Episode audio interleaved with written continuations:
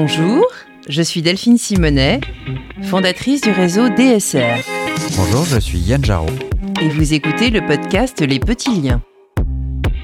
Que nos invités soient artistes, entrepreneuses, sportifs, capitaines d'industrie ou scientifiques, ils ont tous des valeurs communes. Altruisme, générosité et aventure de vie sont leur quotidien. Au travers des liens qu'ils ont tissés, vous allez découvrir la trame de leur vie. Aujourd'hui, nous recevons Nicolas Rossignol, journaliste, animateur, coach média training, président bénévole de l'association Tout le monde contre le cancer et membre incontournable du monde merveilleux de la com et de l'événementiel et de DSR. Bonjour Nicolas. Bonjour Delphine. Bon, je te présente Yann. Bonjour Yann aussi, bien sûr. Bonjour. Bienvenue. Merci beaucoup de m'accueillir. On est bien chez vous. On vous l'a déjà dit. Merci. Euh, où es-tu né et où as-tu grandi Alors, je, alors, je, pense que je suis né sur une planète un peu bizarre parce que j'ai l'impression souvent de venir d'une autre planète. Euh, mais l'état civil me ramène dans la douce et belle ville de Villefranche de Rouergue, dans l'Aveyron, euh, dans laquelle j'ai grandi jusqu'à 18 ans. J'ai l'impression que c'est mon centre du monde. D'abord parce que la première fois où j'y ai posé sur une carte la pointe d'un compas je me suis rendu compte qu'avec le compas, je pouvais faire le tour du globe et donc j'avais trouvé le centre du monde. Euh, voilà. Et aussi parce que, étant né là-bas, j'ai l'impression que c'est là où j'ai appris les plus belles valeurs du monde, qu'on était les meilleurs du monde. Alors forcément, quand tu visites le reste du monde, tu dis que bah c'est pas forcément le meilleur endroit du monde, mais euh, laissez-moi penser que si et que je suis né dans ce berceau avéronné euh, qui a fait de moi celui que je suis aujourd'hui. Est-ce que tu as gardé des liens avec tes amis d'enfance? Énorme énorme. Alors, j'ai gardé. Euh, d'abord, je, je, dis symboliquement, j'ai gardé surtout de la terre sous mes chaussures. J'ai de la terre avéronaise encore sous mes chaussures, pour pas oublier d'où je viens, bien sûr. Et j'essaie de me, le rappeler tous les jours. Il y a des moments où t'as envie de t'essuyer les pieds quand t'es à Paris. Il y a des moments où tu as, un peu le, le, complexe d'être euh, le petit paysan avéronais, euh, le provincial, etc. Et peut-être les premières années à Paris, j'ai un peu changé de chaussures pour surtout pas que ça se voit. Et puis alors maintenant, je remets les chaussures boueuses pour me rappeler que je viens de là. Et oui, oui, j'ai gardé euh, énormément de potes d'enfance. Euh, et on a même monté une association ensemble parce que euh, à mes côtés, dans, mes engagements, j'ai beaucoup de copains d'enfance. voilà, et j'essaie d'y descendre. Alors, à cause de la crise, c'est un peu plus compliqué, mais sinon, à peu près une fois par mois, je passe mon week-end à Véronée, ne serait-ce que pour reprendre quelques calories avec de la ligo de la saucisse. Comment naturellement, on pourrait se dire que tu aurais pu être fermier ou, travailler dans la bouffe? Hein, Parce qu'il y a quand même une très belle communauté euh, de restaurateurs à Véronais. Exactement. Euh, Qu'est-ce qui te décide à t'orienter à faire des études de, de journalisme?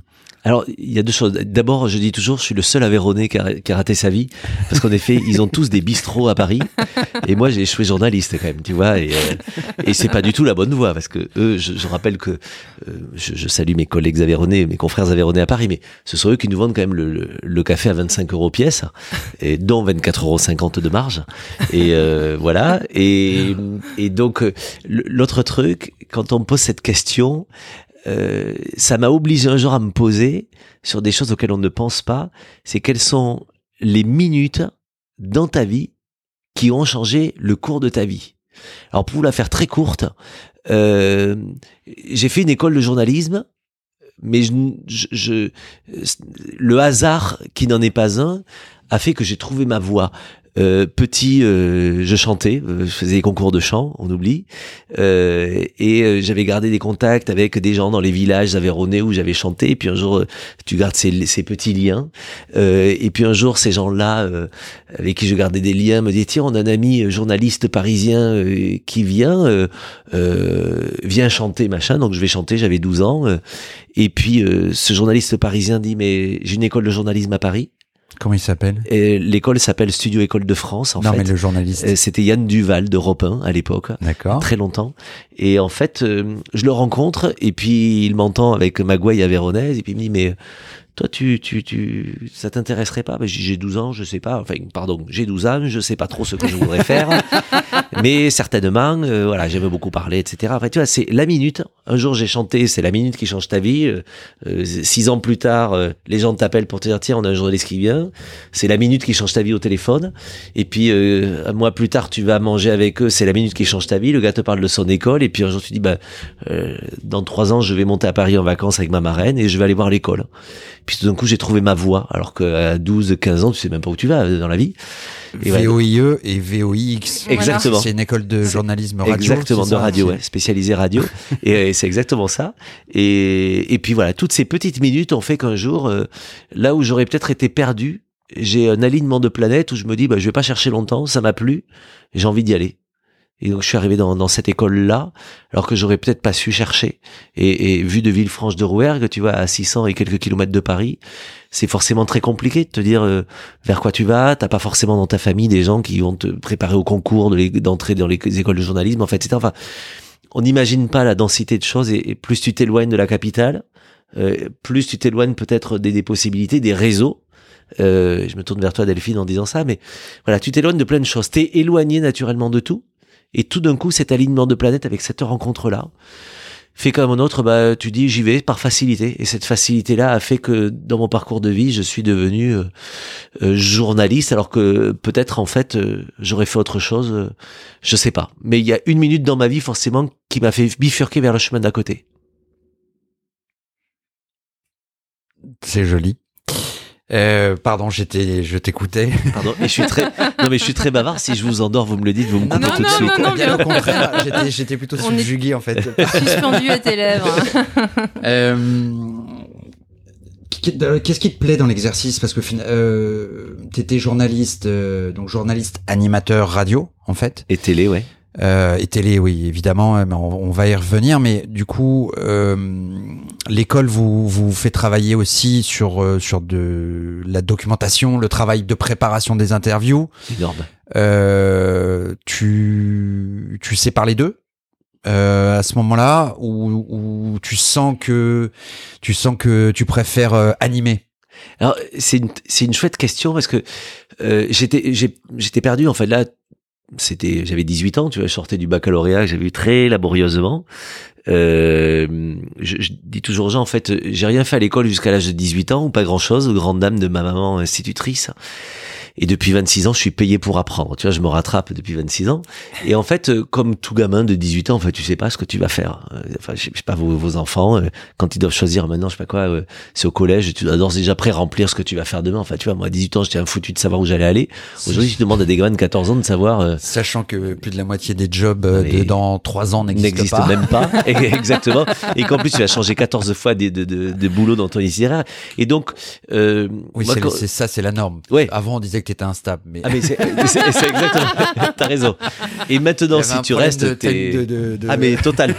mais non, si tu restes, c'est que t'es un coincé. Alors que voilà. Ouais. Et euh, non, mais en fait, il y a, y a deux choses pareilles dans cet alignement de planètes. J'aime bien avoir des signes. Alors je me les rajoute peut-être pour me rassurer, mais euh, il y a deux choses. C'est que euh, d'abord, en fait, je ne savais rien faire de mes mains. Je suis, je suis alors le type le plus maladroit du monde, mais je ne savais faire que parler. Et, et, en revanche, je saoule mes parents et mes sœurs depuis que je suis né, quoi. Et vraiment. La première euh, audience. Ah mais vraiment. Et, et, pour tout vous dire, j'avais ma propre radio dans ma chambre. En fait, je m'enregistrais sur des radiocassettes et j'ai mes émissions radio. J'avais retrouvé il y a quelques années dans le grenier euh, des cassettes, mais j'ai dû commencer à enregistrer des trucs quand j'avais 6 ans. Et je faisais ma programmation musicale, ma propre émission. Je suis dans, dans une famille où, où on n'avait pas la télévision, donc j'étais bercé par la radio, qui est pour moi le plus bel univers. Et en fait, donc j'avais mes émissions radio euh, que j'enregistrais sur mon radiocassette. Et puis, euh, donc je parlais, parlais, et je lisais beaucoup, beaucoup, beaucoup. Et, et, voilà. En revanche, je savais rien faire. C'est-à-dire que je suis toujours un foutu, tu vois, même de planter un clou à la maison. Enfin, je le fais vraiment pour rendre service. Et puis au bout de, au bout de trois coups sur le matin, on me dit, c'est quoi, Nico, euh, on va le faire à ta place. Et voilà. Et donc, euh, il y avait ce que je ne savais pas faire. Il y avait ce que je savais faire parler, cet alignement de planètes, une rencontre avec un journaliste, et tout d'un coup je me dis, bah, ce sera peut-être ça ma facilité, au moins je vais savoir gagner ma vie en parlant. Et, et dans cette école de radio, euh, je suis rentré, mais je me suis dit, vu que j'ai des facilités pour parler, je vais pas aller en cours d'animation, parce que ça, je me suis dit, ça doit être inné. Je vais aller en cours technique. je vais me forcer à apprendre un truc que je ne sais pas faire. Mmh. Et donc, comme j'étais fasciné par la radio et, et surtout par la magie du son, ce qui se passe là aujourd'hui, ce que vous êtes en train d'entendre les uns et les autres, il n'y a pas d'image. Donc en fait, il faut, euh, si vous nous écoutez les yeux fermés, il y a euh, cette magie euh, de la voix, des mots que l'on utilise et donc des images auxquelles ça renvoie. Et je me suis dit, pour faire passer ça, je vais euh, plutôt me, préparer au métier de réalisateur radio. Et donc réaliser des choses avec des sons. Et donc je rentre dans le cursus de réalisateur radio. Sauf qu'au bout de trois mois, les profs m'ont dit, euh, Nicolas, c'est vraiment pas pour toi, quoi. J'avais aussi deux mains gauches, si tu veux, sur la console. Et donc, euh, c'était pas possible. Et là, ils m'ont dit, en revanche, animateur, ça va aller, quoi. Et donc, il a fallu que je me rende compte au bout de trois mois. Ils étaient fort sympathiques. Je pense qu'ils savaient pas comment me le dire gentiment. Mais c'est comme les profs de sport toute ma carrière au, collège, au lycée, qui ont jamais su me dire que j'étais, j'étais nul. Et donc, ils me gardaient par pitié. Et là, c'est pareil. Mais ils m'ont pas gardé par pitié. Au bout de trois mois, ils m'ont dit, tu sais quoi, rejoins le camp des, journalistes. Donc, je suis allé en, formation journalistique. Et, et voilà, à l'école. Et là, j'ai euh, découvert, en fait, c'était une vraie spécialité, le journalisme. C'était une vraie exigence. Ce que je n'imaginais pas à l'époque. Et j'ai appris ça.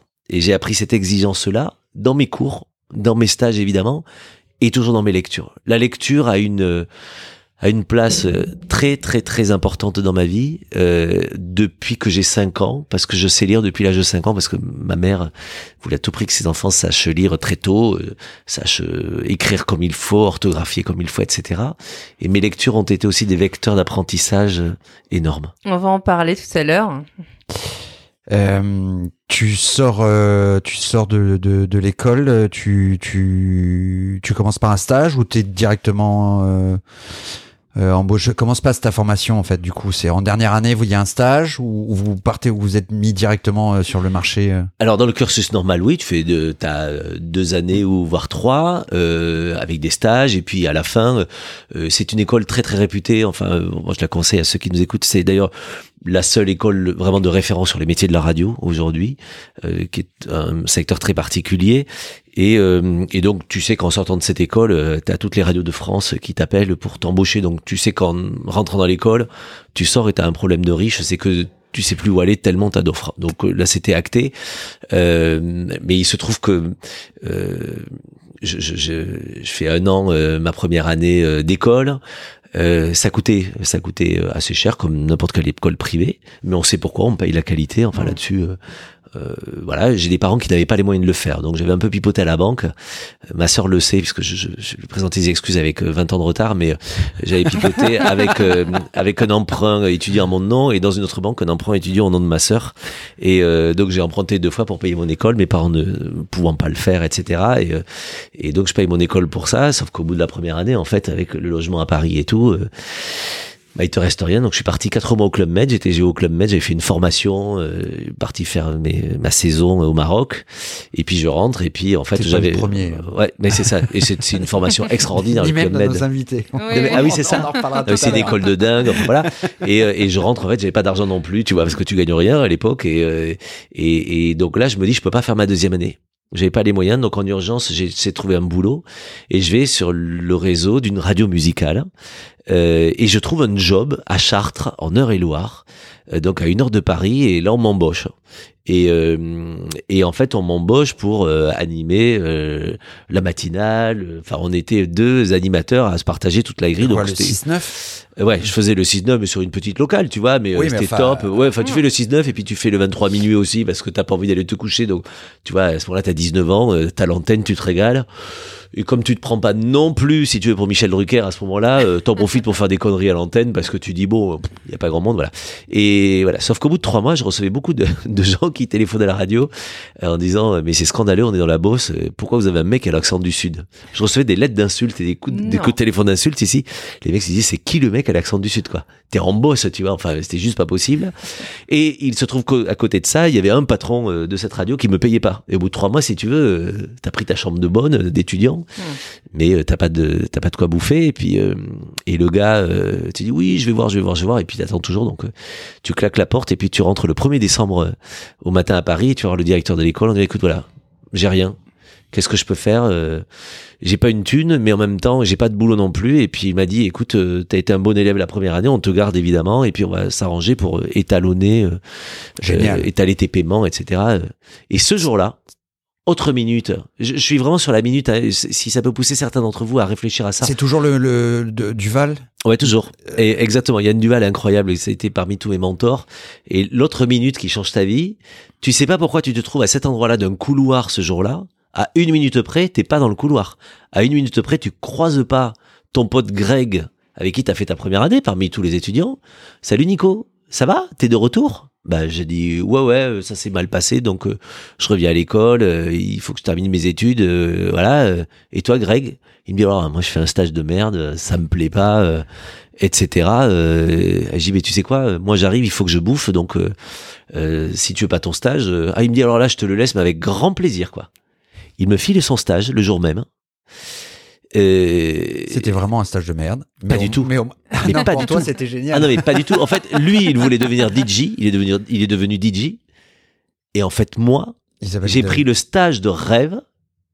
J'étais dans la plus grosse boîte de prod d'Europe qui s'appelait Glem Productions à l'époque. Ah, avec Gérard Louvain. Mais oui, Ouais. c'était la plus grosse boîte de prod d'Europe. Ah bah, euh, euh, qui produisait euh, Bah, Soirée, à la télé, euh, Sacrée Soirée, Interville, mais aussi euh, les spectacles de Palmade, de Ah Leb.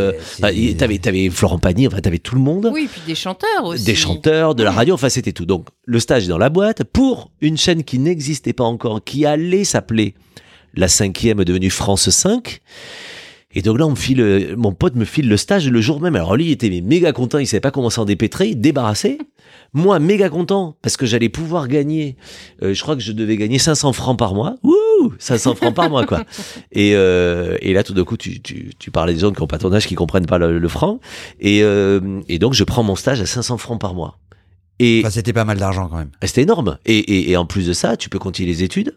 T'as ça. Et au bout de trois semaines de stage, euh, on me demande euh, à ce moment-là de dire tiens toi le stagiaire là on fait un, un pilote d'émission c'est c'est une fausse émission de télé mais pour pour vendre l'émission de télé à France 5 euh, tiens toi le stagiaire euh, vas-y mets-toi sur le plateau tu joues euh, je sais pas quoi. Assieds-toi là tu vas jouer l'étudiant raconte une connerie mais tu fais l'étudiant qui a des problèmes. On fait une fausse émission qui sera jamais diffusée mais c'est pour tester avec euh, l'animateur principal euh, des invités un avocat et moi voilà. Et là je fais euh, le faux le faux étudiant et je raconte ma vie et à la fin de l'émission, le producteur Gérard Louvain et le président fondateur de la cinquième qui va devenir France 5, qui n'est autre que Jean-Marie Cavada, qui est, qui est juste euh, mon maître en la matière en journalisme, et qui disent à la fin, euh, toi petit, t'es qui? Ah, je dis non, non, mais moi ça va, je suis le stagiaire, mais je repars. euh. Ah non, non, mais le stagiaire, mais tu fais quoi? Mais tu te débrouilles bien à l'antenne. Cavada me dit, ben, je fais un casting demain, viens. Ah, je dis non, non, non. Ah non, non, moi je veux faire de la radio. Je pas. Non, mais viens demain. Non, non, non. Gérard Louvain me dit, mais attends, t'es stagiaire chez moi, va faire le, va faire le, le casting, tu risques rien. Bon. Le lendemain, je vais faire le casting. Et je savais pas qu'à midi, on allait me donner les clés d'une émission et des clés pour un studio télé pendant sept ans. Et j'ai commencé sur France 5 immédiatement. Génial. La minute qui change ta vie, c'est Greg, au coin d'un couloir, mon pote, et que j'ai jamais revu. Ah merde. Bah ouais. Donc, il, donc, je lui ai envoyé un mail après, si, si. Enfin, on s'est jamais revu, puis ensuite on envoyé des petits mails. Mais voilà. Et, donc, et et voilà. donc, sa carrière de DJ. euh, non, Ah si, c'est- il, a cartonné. Non, mais il a cartonné. Ah il bon était sur FG pendant des années. Je cherche son nom de scène, je me souviens plus. Mais euh, mais non, il a cartonné. Il cartonnait en DJ. D'accord. Et moi, je suis rentré là. Mais euh, réfléchissez les uns et les autres. Quelles sont les minutes qui ont changé votre vie, les endroits où vous êtes trouvé face à quelqu'un qui a peut-être fait bifurquer votre vie. Une minute avant, vous êtes au chiottes. Une minute après, vous avez loupé votre bus. Vous avez, vous pouvez pas vivre cet instant-là. C'est la synchronicité. euh, Totale. Incroyable. Hmm. Exactement. Et euh, donc tu, tu passes donc de la radio euh, à la télé et, et, et tu l'émission en question c'est les, les, les écrans du savoir? Exactement. D'accord. Alors du coup quel est l'invité qui t'a le plus marqué? Alors, d'abord, dans ce que je vous disais, comme je viens d'un petit milieu rural à l'école, je, je- mes maîtres à penser à moi étaient mes, mes instituteurs, mes enseignants. Je, je voue un- une immense reconnaissance aux enseignants euh, qui étaient pour moi les plus grands sachants, les plus grands scientifiques du monde, puisque c'était, euh, tu vois, ce, ce cercle brillant, etc. Mais comme tu es dans une toute petite ville de province, euh, euh, qui est pour moi la plus belle du monde, parce que c'est là où tu touches du doigt le bonheur, la facilité, le plaisir et la simplicité des gens. Euh, mais il y avait tous les gens qui me faisaient rêver que je ne pouvais voir que dans mes bouquins ou dans des magazines. Et donc quand je suis arrivé dans cette émission-là, j'avais carte blanche pour programmer. Et là, tout d'un coup, je me suis dit, écoute, t'as rien foutu jusqu'à 18 ans à l'école, il va falloir maintenant que que tu fasses ta culture. Et donc, à partir de ce moment-là, euh, je me suis dit, bah, je vais me faire plaisir. Et j'ai commencé à inviter les écrivains que je lisais. J'ai commencé à inviter les réalisateurs de cinéma dont j'allais voir les films. J'ai commencé à inviter les chanteurs dont j'écoutais les disques. Et, et en fait, tous ces gens-là, j'ai commencé à les inviter. Et comme on était une tranche culturelle qui n'existait pas à la télévision euh, comme ça, parce que il y a encore moins ce, ce créneau. Mais c'est ça, là, exactement. Et en fait, en plus, on les recevait pendant une demi-heure, une heure, deux heures le matin. Donc les mecs, tu leur dis, viens parler de ton bouquin pendant deux heures, ça n'existe pas. Et donc en fait, ils venaient. Donc ils te disaient oui en plus facilement. Et donc j'étais tout simplement fasciné par tous ces gens du monde de la culture, euh, mais aussi euh, du sport, du, des gens du sport, euh, parfois de la politique, de, de, de, la société. En fait, j'ai commencé à, à, appréhender vraiment tous ces gens-là, à comprendre qu'en fait, ce sont des gens normaux qui ont un parcours un peu extraordinaire littéralement, mais que ce sont des gens normaux.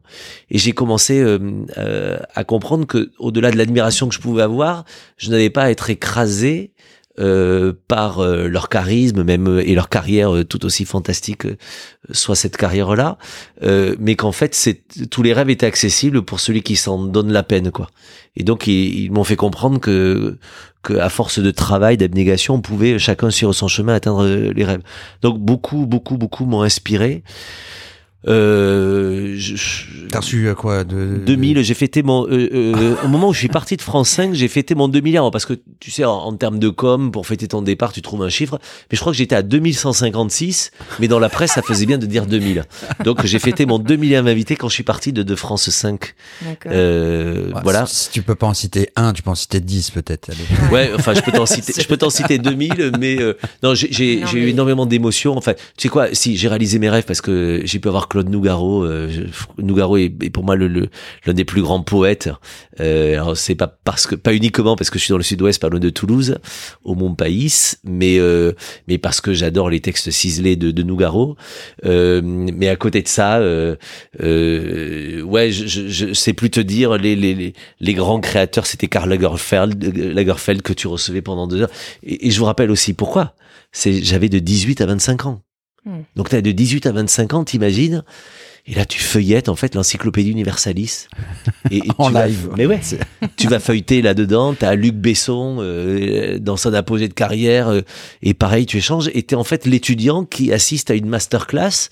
Sauf que la masterclass, très égoïstement, bah, t'es tout seul avec. T'es le seul étudiant à poser des questions. Donc, euh, je suis encore étudiant. Hein, j'ai 46 ans, mais voilà. T'avais pas de pression d'audience? Zéro. Tu sais pourquoi? Parce que de 8h à 10h du mat, en fait, les grands patrons de la chaîne, ils sont en réunion.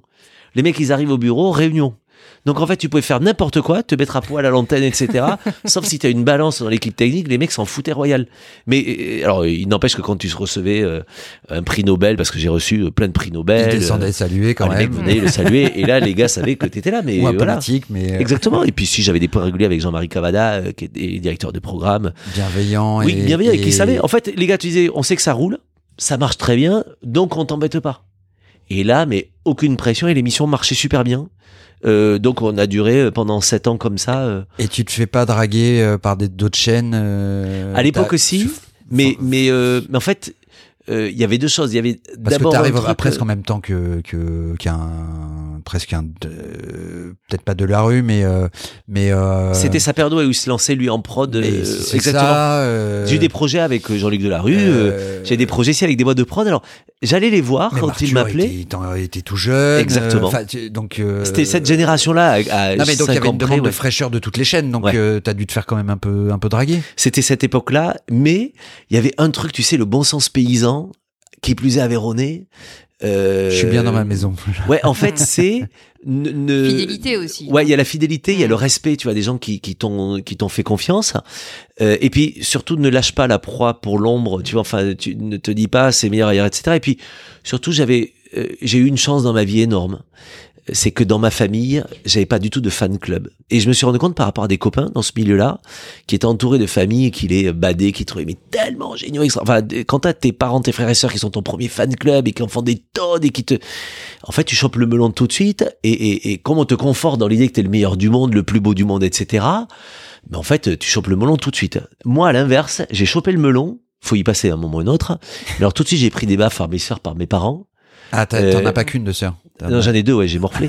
Et, enfin, et euh, mais je les aime tellement plus que tout. Et voilà. T'es l'aîné Non, je suis le petit. Alors, t'imagines comment j'ai morflé Je suis le petit dernier, donc je suis l'enfant gâté. Oh, j'étais au milieu. Ah, c'est ça. Je suis au milieu, pardon. En fait, c'est elles qui ont morflé. Tu vois, je raconte ça, mais voilà. Si et elles nous euh, écoutent, on les embrasse. Ah, mais, hein. et moi, je les embrasse. Je, les aime fort. Et euh, mais, mais et tu vois, elles ont jamais été tendres avec moi. Elles ont toujours été justes mes parents aussi.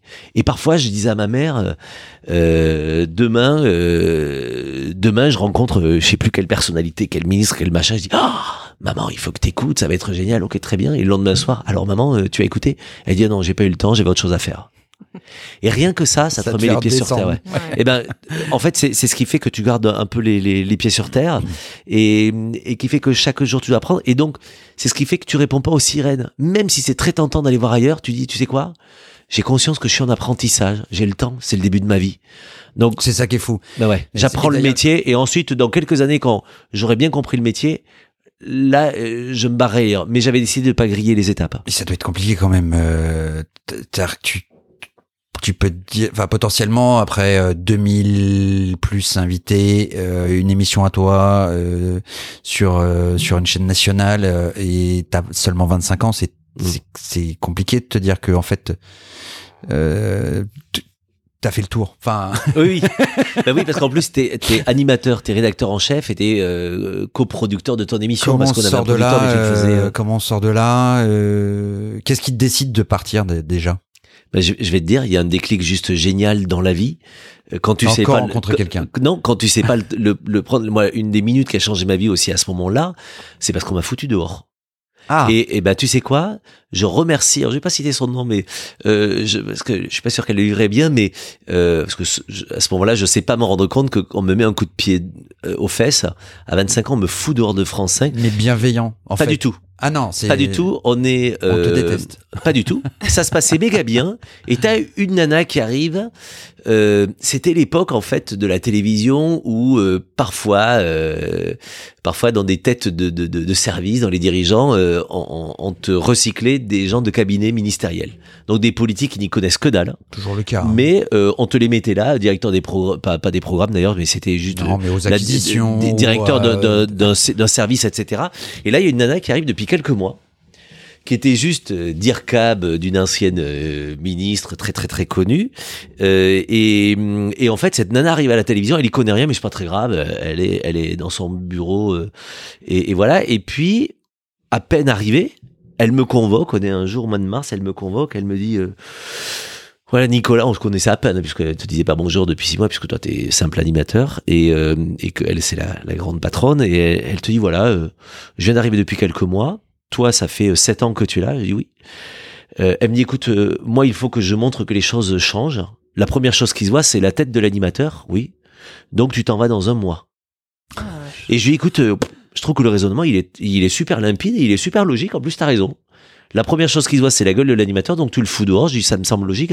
Je dis juste, on est en mars, tu me vires en avril, la grille des programmes se termine en juin, comme toute grille de programme. Je dis, attends deux mois de plus, quoi. Elle me dit, non, non, parce que je vais tester euh, d'autres personnes. Et là, écoute, j'ai trouvé son, mes raisonnements d'une logique imparable. Je sors du bureau et évidemment, euh, je l'insulte sur 35 générations et je désingue son arbre généalogique, t'imagines euh, C'est pour pas dire j'attraite de tous les noms d'oiseaux parce que quand tu t'appelles Rossignol, tu peux pas dire ça des autres. Mais euh, donc voilà. Et en gros, euh, en sortant dans le couloir, euh, je, je, je, suis un petit con à ce moment-là de 25 ans. Euh, mon, mon ego est. Se remettre dans le. Ouais, c'est compliqué à 25 ans. T'as jamais eu d'échecs. J'ai eu des échecs amoureux, tu vois, mais tu pensais pas l'avoir à ce niveau-là. Et, et tu sors de là ultra vexé. Et comme je suis un, un sanguin du sud, je m'emporte dans le couloir, etc. Sauf que il y avait, il y avait un puits de lumière centrale dans cet immeuble-là, donc tous les bureaux étaient donnés sur un puits de lumière centrale. Donc quand t'es au deuxième, troisième, quatrième, tout le monde te voit dans les balcons au-dessus. Et t'entends. Et au moment où, je, je, voilà, je, je, je dis très très fort en hurlant ce que je pense d'elle, dans tous les bureaux dans la tour, il y a tous les gens qui applaudissent. Et là, et, c'est pas bien du tout. Ma réaction n'était pas la bonne. C'est pas bien du tout parce que j'ai été conforté dans ma manière de traiter le sujet qui était pas bon du tout. Et, évidemment, ça justifiait d'autant plus qu'elle était très très heureuse de me foutre dehors un mois plus tard.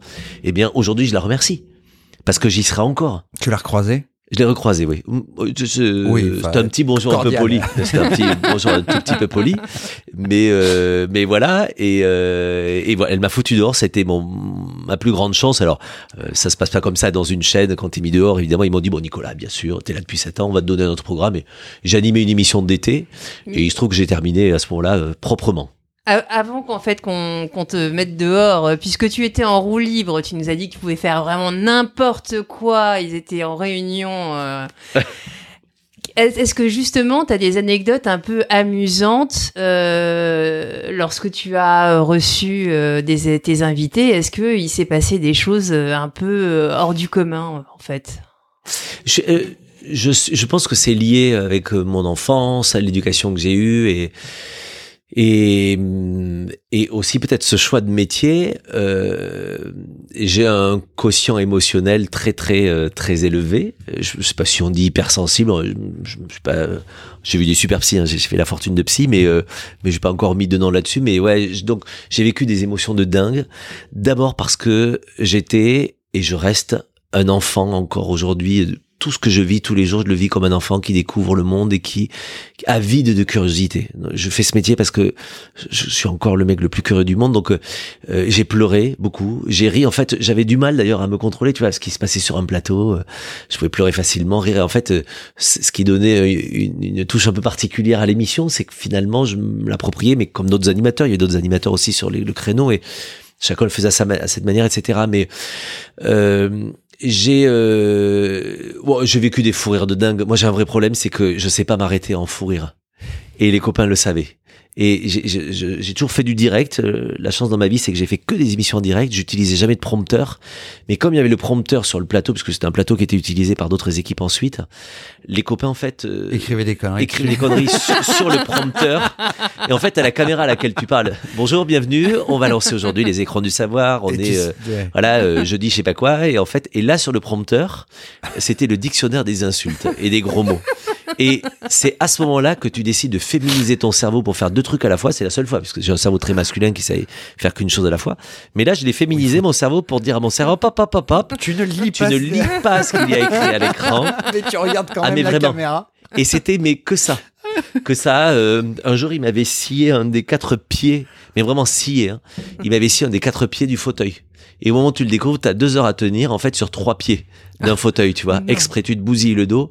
Mais, euh, mais voilà. Et en fait, c'était plein de trucs comme ça. Mais c'était tellement joyeux. J'avais une équipe et je, leur rends hommage parce que je les aime euh, très, très fort aussi. tu les vois souvent? Une équipe de dingue.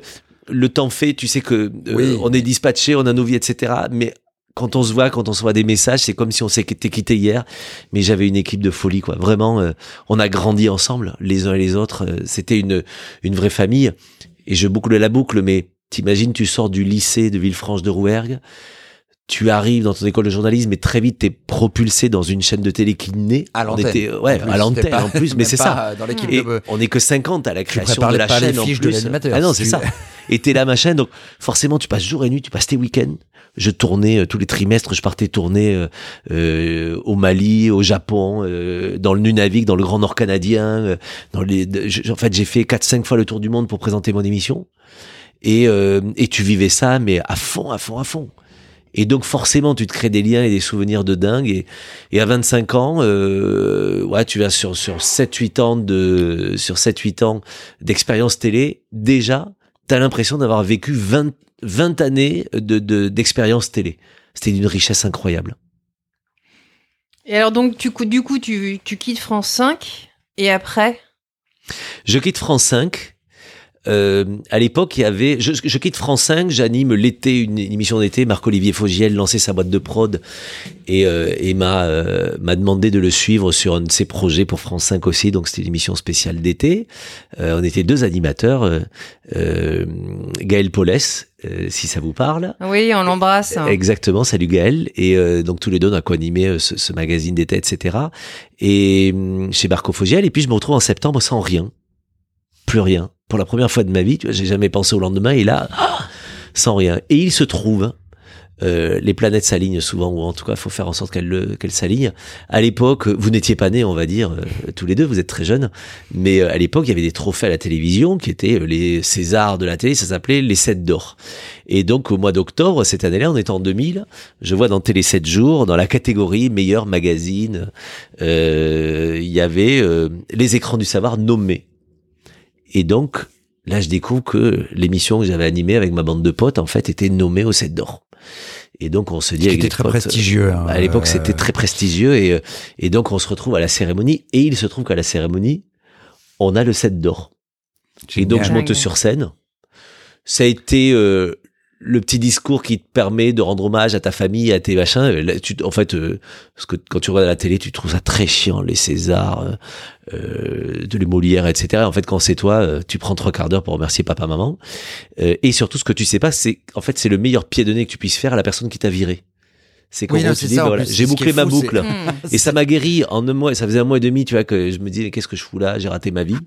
Et, non, en mais fait, c'est la reconnaissance du métier de je faisais du bon boulot. Mais c'est ça. Hmm. Et avec toute la Nous bande. faisions toute l'équipe. Mais c'est ça, toute l'équipe. C'était un vrai travail d'équipe. Et t'es jamais seul et tu réussis jamais seul. Ça, c'est des bêtises.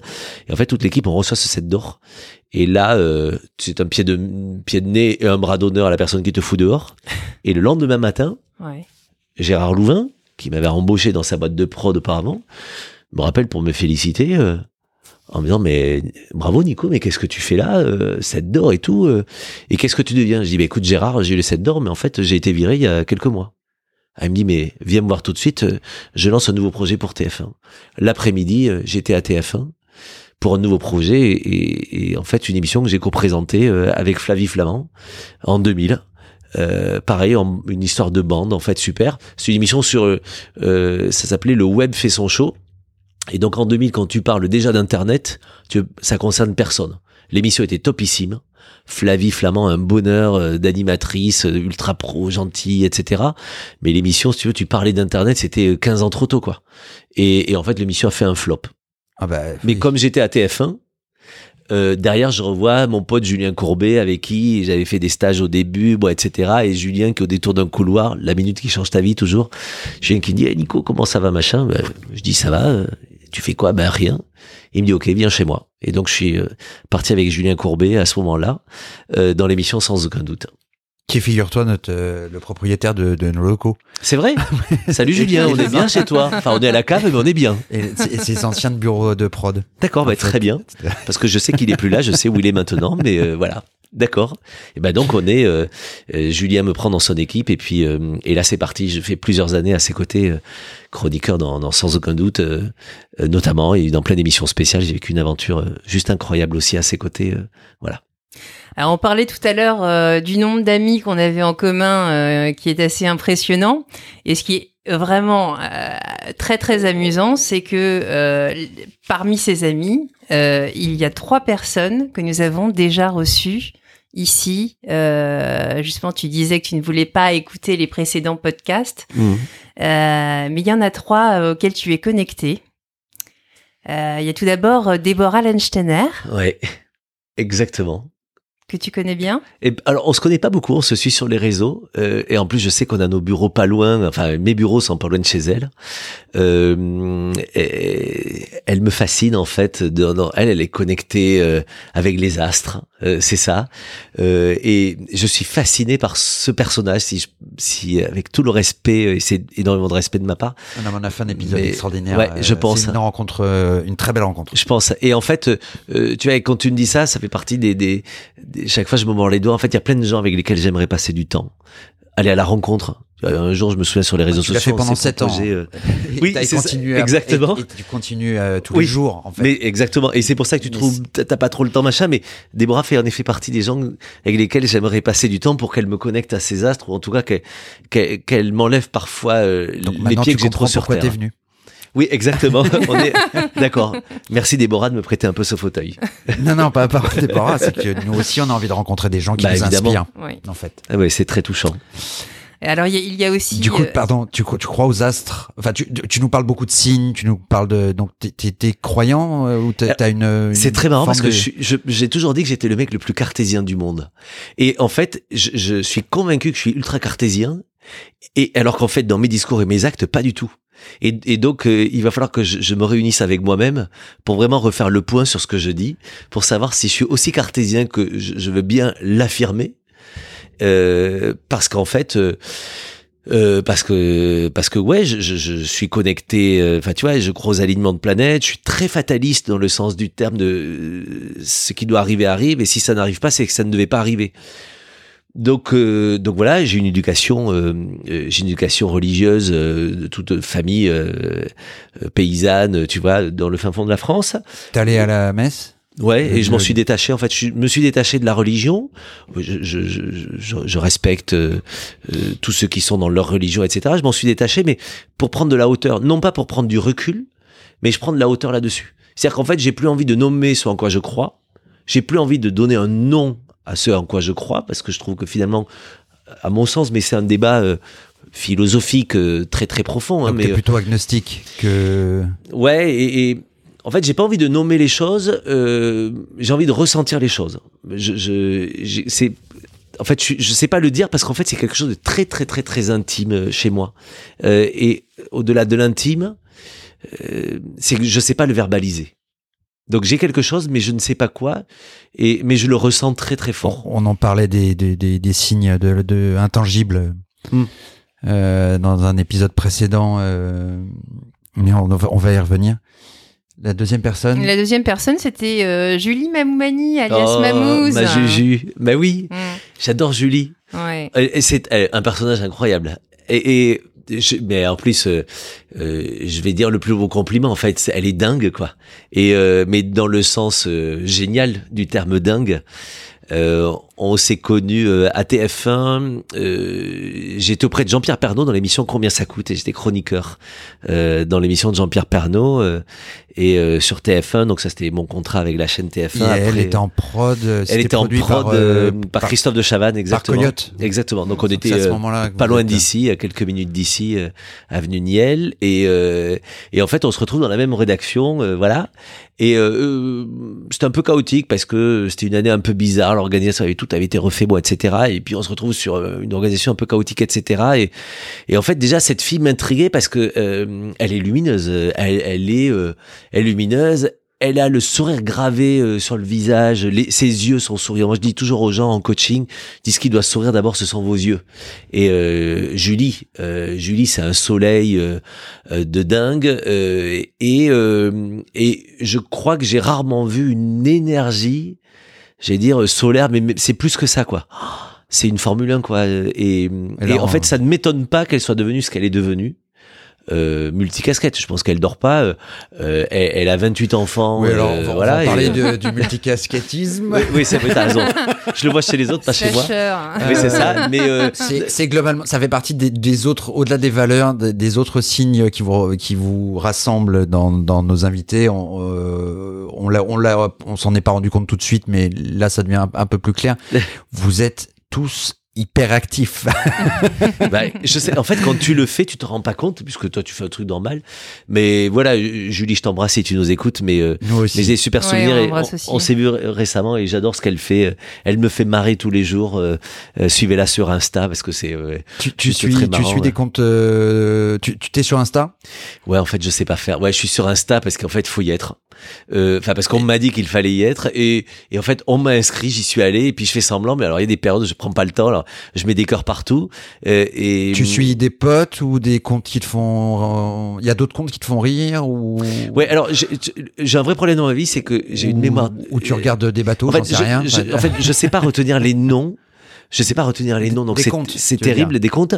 Mais euh, je, je, suis un, un, immense lecteur et donc un immense voyageur aussi, voyageur par la lecture, mais aussi euh, grand voyageur, on en parlera. Mais euh, bah, je, je, je, pars à travers le monde en permanence euh, quand je peux et je pars seul. Je voyage, je fais des treks euh, vraiment dans des contrées très très très très isolées tout seul. Et, et donc je vais surtout suivre des comptes qui me font voyager et, et voilà des aventuriers surtout. C'est l'exploration qui me plaît beaucoup chez les gens. Donc sur Insta, ça va être ça, plus les copains parce que ça me permet en une demi seconde en fait de, de, savoir ce que font les copains.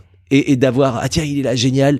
Et je suis tellement heureux de les voir en famille leurs enfants leurs donc ça me donne une, une indication de leur vie et, et, et du fait qu'ils soient vivants et de ce qu'ils font finalement de, de, de leur vie dans le sens philosophique du terme tu vois voilà donc voilà. En, plus de son compte Mamouze, elle a, elle a avec euh, Alix Len euh, euh un podcast. mais c'est ça, exact. que je suppose tu dois écouter étant Alors, j'ai écouté, elle m'a proposé de venir et puis c'est comme vous, je crois que j'ai un peu, je, je, je, suis toujours très gêné, j'ai le syndrome de l'imposteur. En fait, j'ai toujours l'impression, même aujourd'hui, hein, de prendre la place de quelqu'un.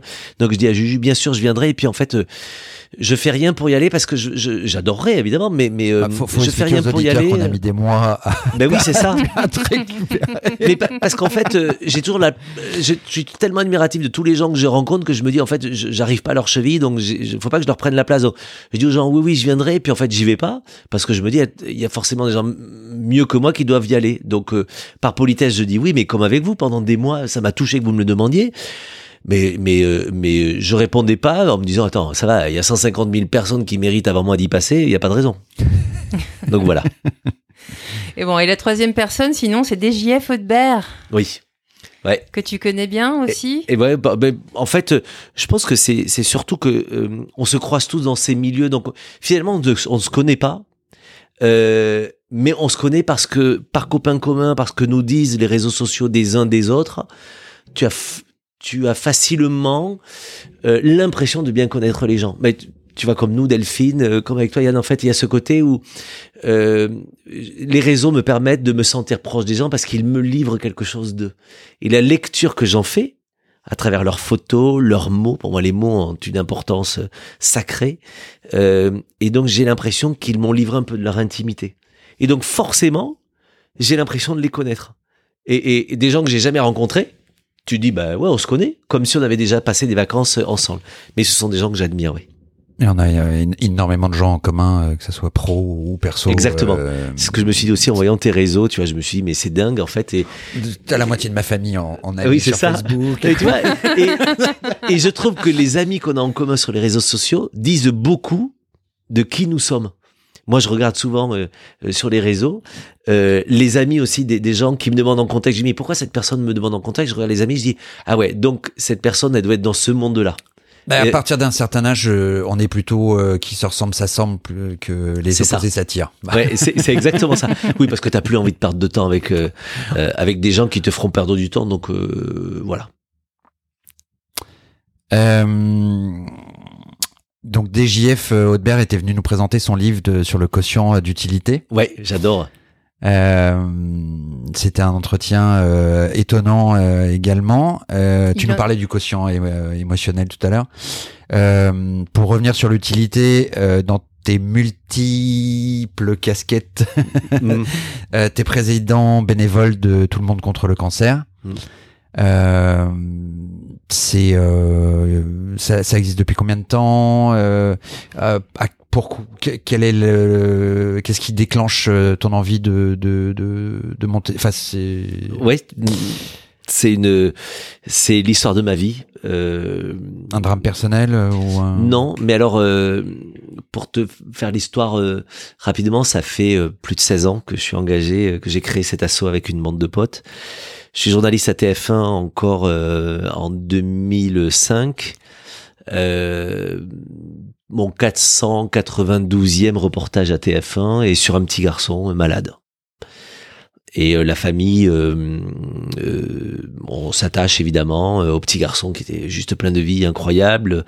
La famille me demande de l'aide à ce moment-là en tant que journaliste, mais aussi à côté parce qu'il voulait monter des actions contre le cancer, moi, etc. Et puis T'as 491 raisons auparavant dans des reportages de t'attacher aux gens, mais le temps fait que tu prends pas le temps parce que une rencontre chasse l'autre. Et puis il y a le 483e après. C'est ça, exactement. Et là, ce petit garçon, euh, son histoire me bouleverse, les parents te demandent de l'aide, et je découvre à ce moment-là, à travers son histoire, je découvre en fait l'ampleur de la vie des familles qui sont touchées par la maladie, des enfants malades en particulier. Et, et, là, ça commence à me titiller, à me dire waouh, il se passe quelque chose. Et puis, il se trouve que quelques mois plus tard, ce petit garçon décède euh, du cancer. Et là, ça a été un déclic dans ma vie en me disant, mais en fait, euh, à quoi je sers? Je suis sur TF1, qui est le premier média d'Europe. Euh, à quoi je sers? À ma gueule. C'est-à-dire que ma mère m'a vu à la télé, j'ai un set d'or, Elle m'a vu dans Télé 7 jours, VSD, Paris Match, euh, quelques encarts un peu racoleurs dans Voici, enfin voilà, mais euh, elle, a vu, voilà, j'ai coché les cases. Ma mère, enfin d'ailleurs, elle, elle, elle, espérait surtout pas ça dans sa vie. Elle était même gênée de voir son fils dans les médias, mais euh, au moins tu dis, j'ai coché cette case-là. Mes parents sont contents, ils savent que j'ai pas totalement loupé ma vie. Et euh, et puis à ce moment-là, surtout, tu te dis, mais euh, au-delà de toi, comment est-ce que tu pourrais être utile à quelque chose? Et là, euh, je me dis, bah, chaque année, avec les copains, on fait le site d'action, c'est vachement bien. Le téléthon, c'est vachement bien. Les enfoirés pour les restos du cœur, c'est vachement bien. Mais contre le cancer qui nous touche tous, bah, il n'y a pas d'émission de télé. Il n'y a pas de grand rassemblement national. Il n'y a pas une vente de disques nationale. Nous, les journaleux, on dit un tel est mort d'une longue maladie, parce que tu n'oses même pas prononcer le mot, donc tu parles de la longue maladie. Alors qu'en fait, c'est la maladie qui touche toutes nos familles. Et là, avec une utopie extraordinaire, euh, je me dis, je vais voir mes patrons à TF1. J'ai dit, bah, euh, eh oh, on peut pas faire un truc contre le cancer? Et il me dit, écoute, tu sais quoi, toutes les assos dans tous les, domaines veulent, et bien sûr toutes les assos sont valables, mais mais c'est compliqué de parler d'une maladie plutôt qu'une autre, de rassembler une assos plutôt qu'une autre, etc. Euh, j'ai dit, écoutez, moi je vais monter un truc pour euh, rassembler des associations. Il me dit, ok, carte blanche. En fait, je fais ma crise de la quarantaine à 30 ans et je prends euh, quatre mois sabbatiques à TF1 pour monter ce projet-là. Et comme j'avais compris qu'il fallait pas faire une émission de télé pleurnicharde, etc., euh, je, je, je, sors un projet euh, qui s'appelle Tout le monde chante contre le cancer parce que je voulais pas qu'on s'appelle Tout le monde chiale. Et en fait, le Tout le monde chante, c'était de se dire on va faire une émission joyeuse où euh, je vais faire chanter en fait les animateurs télé, les gens du cinéma, enfin, tous les frustrés de la chanson, tous les mecs qui adorent chanter mais qui le font dans leur salle de bain, de leur cave. je vais leur offrir leur première scène. Nico Saliagas, Virginie Efira, Valérie Damido, Laurence Boccolini, plein de sportifs aussi qui adorent chanter, tu les invites sur scène. Et on va faire leur premier Olympia contre le cancer. Et donc, euh, je monte ce truc-là et euh, pour faire une émission de télé sur TF1, etc. Et, euh, et je prends quatre mois sabbatiques pour faire ça.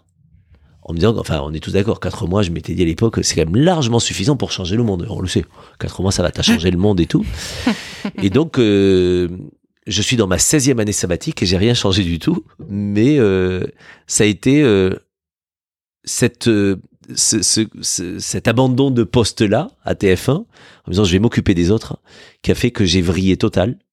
Et en fait, j'ai créé, euh, au-delà du gala que l'on a fait à l'Olympia à ce moment-là, TF1 me dit, mais Nicolas, qu'est-ce qu'on fait, quels sont les messages à faire passer et qu'est-ce qu'il faut qu'on fasse de l'argent que l'on va récolter. Je dis, bah, l'argent, moi, j'en veux pas. Enfin, c'est pour les assos, c'est les discours. Mais tu réunis les assos, alors, comme il y a euh, quelques complexités, on va dire, parfois à réunir des associations. Ouais, malheureusement, le monde associatif euh, reste. Euh, exactement, et donc c'est très complexe là-dessus. et donc, en fait, tu montes une structure à ce moment-là. On dirait TF1 me dit, mais nous, c'est pas à TF1 de prendre l'argent, il faut monter une structure. Donc, on monte à ce moment-là une structure pour l'événement Tout le monde chante contre le cancer, on monte une structure qui va récolter ces fonds pour les reverser euh, aux associations, aux hôpitaux. Enfin, c'était, il fallait juste une urne en fait pour prendre l'argent et le reverser immédiatement. Enfin, tu, tu mets 100% de l'argent, etc. Mais il fallait un, truc administratif, voilà.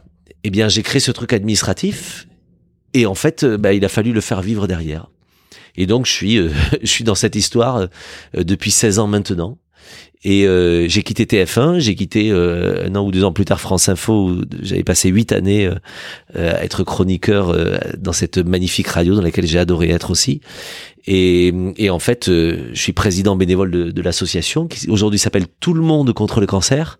J'ai enlevé le chante parce qu'en fait, toutes les chorales de France nous appellent en disant bonjour, nous aussi on chante contre le cancer. Ok, super, mais on fait pas que ça. Donc voilà, donc on s'appelle Tout le monde contre le cancer. Et j'ai décidé d'y consacrer. Alors pendant des années, euh, jusqu'à jusqu'à la crise, là, j'ai consacré 50% de mon temps et de mon argent à gérer au quotidien cette association avec euh, 350 euh, bénévoles, euh, avec euh, une jolie équipe permanente aujourd'hui pour gérer l'association. Et on réalise 1000 actions chaque année dans 170 hôpitaux partout en France. C'est-à-dire qu'on a industrialisé un modèle où, quitte à faire un rêve dans un hôpital, bah, tu le fais dans 170, quitte à faire un Noël, t'en fais 170, quitte à faire... Et donc tous les mois, on fait des actions dans 170 hôpitaux, des actions thématiques. en janvier, on va vous faire la galette des rois dans les 170 hôpitaux. En février, on va faire le carnaval. En mars, la chasse aux 14 œufs. On va faire la fête des pères, la fête des mères, des fêtes de l'été, la rentrée pour les enseignants. Là, on prépare la fête de la citrouille. Alors, on peut pas appeler ça Halloween parce que vous savez, c'est la fête des morts Halloween. Quand t'es à l'hôpital, ça le fait pas trop, la fête des morts. Et donc, on appelle ça la fête de la citrouille. Et puis à Noël, c'est pas pour me la péter, mais je suis un pote du Père Noël, perso. Et me demandez pas le numéro sous la torture, je vous le donnerai pas. Mais comme je suis très pote avec le Père Noël, je suis devenu son plus gros fournisseur. Il t'en envoie 170. Exactement, et, c'est ça exactement. Et en fait, euh, dans euh, dans les hôpitaux, en fait, on, est on est les premiers fournisseurs en fait de Noël dans les hôpitaux en France.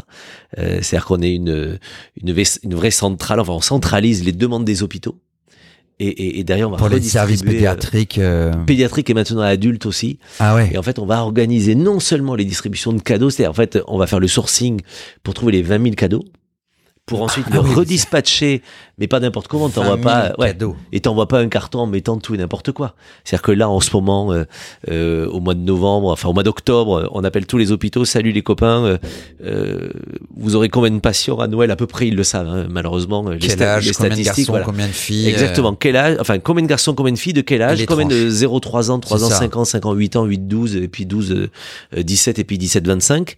Chez les garçons, chez les filles, c'est horrible, mais les cadeaux sont encore sexés. C'est encore dommage parce que mmh. je, pense qu'on devrait dégenrer aussi les cadeaux, mais ça c'est un débat. Mais mais bon, en gros, en gros pour l'instant c'est sexé, donc euh, et on fait du sur-mesure pour les enfants. Donc on envoie les cadeaux, ben, ça va de 14 enfants euh, euh, dans, dans un petit hôpital à 400 enfants dans un grand hôpital. Et donc, on envoie de une demi-palette à 30 palettes dans les hôpitaux. Et j'ai une équipe logistique, un salarié logisticien qui fait que ça un entrepôt, on a un entrepôt de 2000 mètres carrés euh, pour stocker euh, tout ce qu'on nous donne, tout ce qu'on achète, et ensuite pour redispatcher dans les 170 hôpitaux.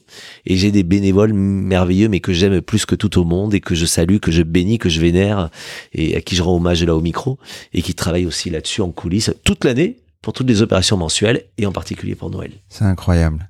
Euh, on, mettra évidemment un lien pour vers le don Merci euh, Ou se rendre utile, en tout cas, mm. présenter euh, pour ceux qui connaissaient pas il va pas y en avoir encore beaucoup, mais. Oh, si, si, mais. Et puis, tu sais, je vais faire de vous à la fin des parrains de l'opération Noël, tous les deux. Je vous demande pas votre avis. Euh, euh je demande à tous les copains autour de moi. En fait, c'est le, c'est le seul petit droit que tu as quand tu es engagé comme ça. Tu dis aux copains, écoute, euh, t'as pas beaucoup de temps, mais je te laisse pas le choix. Vous allez euh, chacun avec vos réseaux euh, essayer d'emmener un maximum de lutins à vos côtés. En fait, l'opération s'appelle 100 Noël dans ce hôpital. Alors même si on en fait 170, plus les fêtes à l'hôpital, parce que on organise aussi les fêtes. Donc on va envoyer M. Pokora, Louane, Julien Doré, euh, plein de chanteurs, d'animateurs, de sportifs, des gens pour faire. Et on organise, alors ça va de, du cake jusqu'au jus d'orange, jusqu'au sapin, jusqu'à la venue du Père Noël, euh, voilà, enfin tout ça, plus les cadeaux. Enfin, on fait la totale dans beaucoup d'établissements.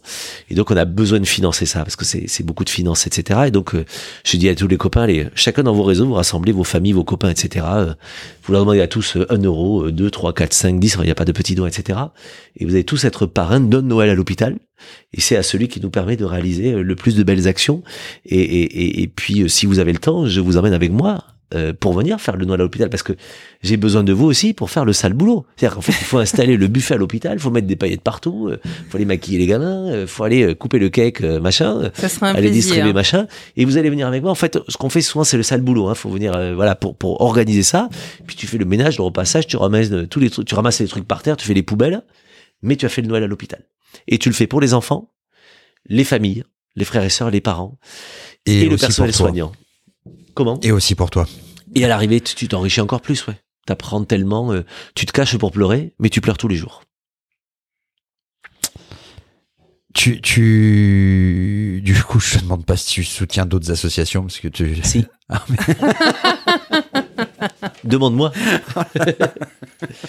non mais euh, je, je consacre beaucoup de temps à la mienne, mais parce que d'abord j'ai pensé, toujours pensé que, en fait, j'avais pas du tout envie d'être un club de vieux notables je, respecte tous les clubs, tout ce qui existe, je trouve ça formidable. Et moi, j'avais pas du tout envie d'être ça. C'est-à-dire, si je suis président d'une asso, enfin, je, je cours pas après, les titres, tu vois. Enfin, je commence à 30 ans, j'ai 46 ans. Euh, je verrai euh, quand j'arrêterai de bosser à 95 ans, mais, mais d'ici là, t'as pas besoin de titre. Donc, le titre, pour moi, euh, euh te donne beaucoup plus de responsabilités. Je pense que quand tu es président bénévole d'une asso, tu dois montrer l'exemple. Donc, je suis très, très, très, très opérationnel dans l'asso. Euh, président, c'est pour gérer les emmerdes. Quand tu es président d'un truc, tu, gères 75% d'emmerdes. Tu as 25% de petits bonheurs et tu dois considérer que ces 25% de petits bonheurs euh, te nourrissent euh, beaucoup plus que les 75% d'emmerdes que tu as géré. Donc à partir du moment où tu comprends ce ratio-là, tu es descendu de 28 nuages d'angélisme où en fait tu pensais que le monde était gentil, que tout le monde était gentil, euh, du malade aux hôpitaux, aux bénévoles, aux partenaires, tout le monde était formidable.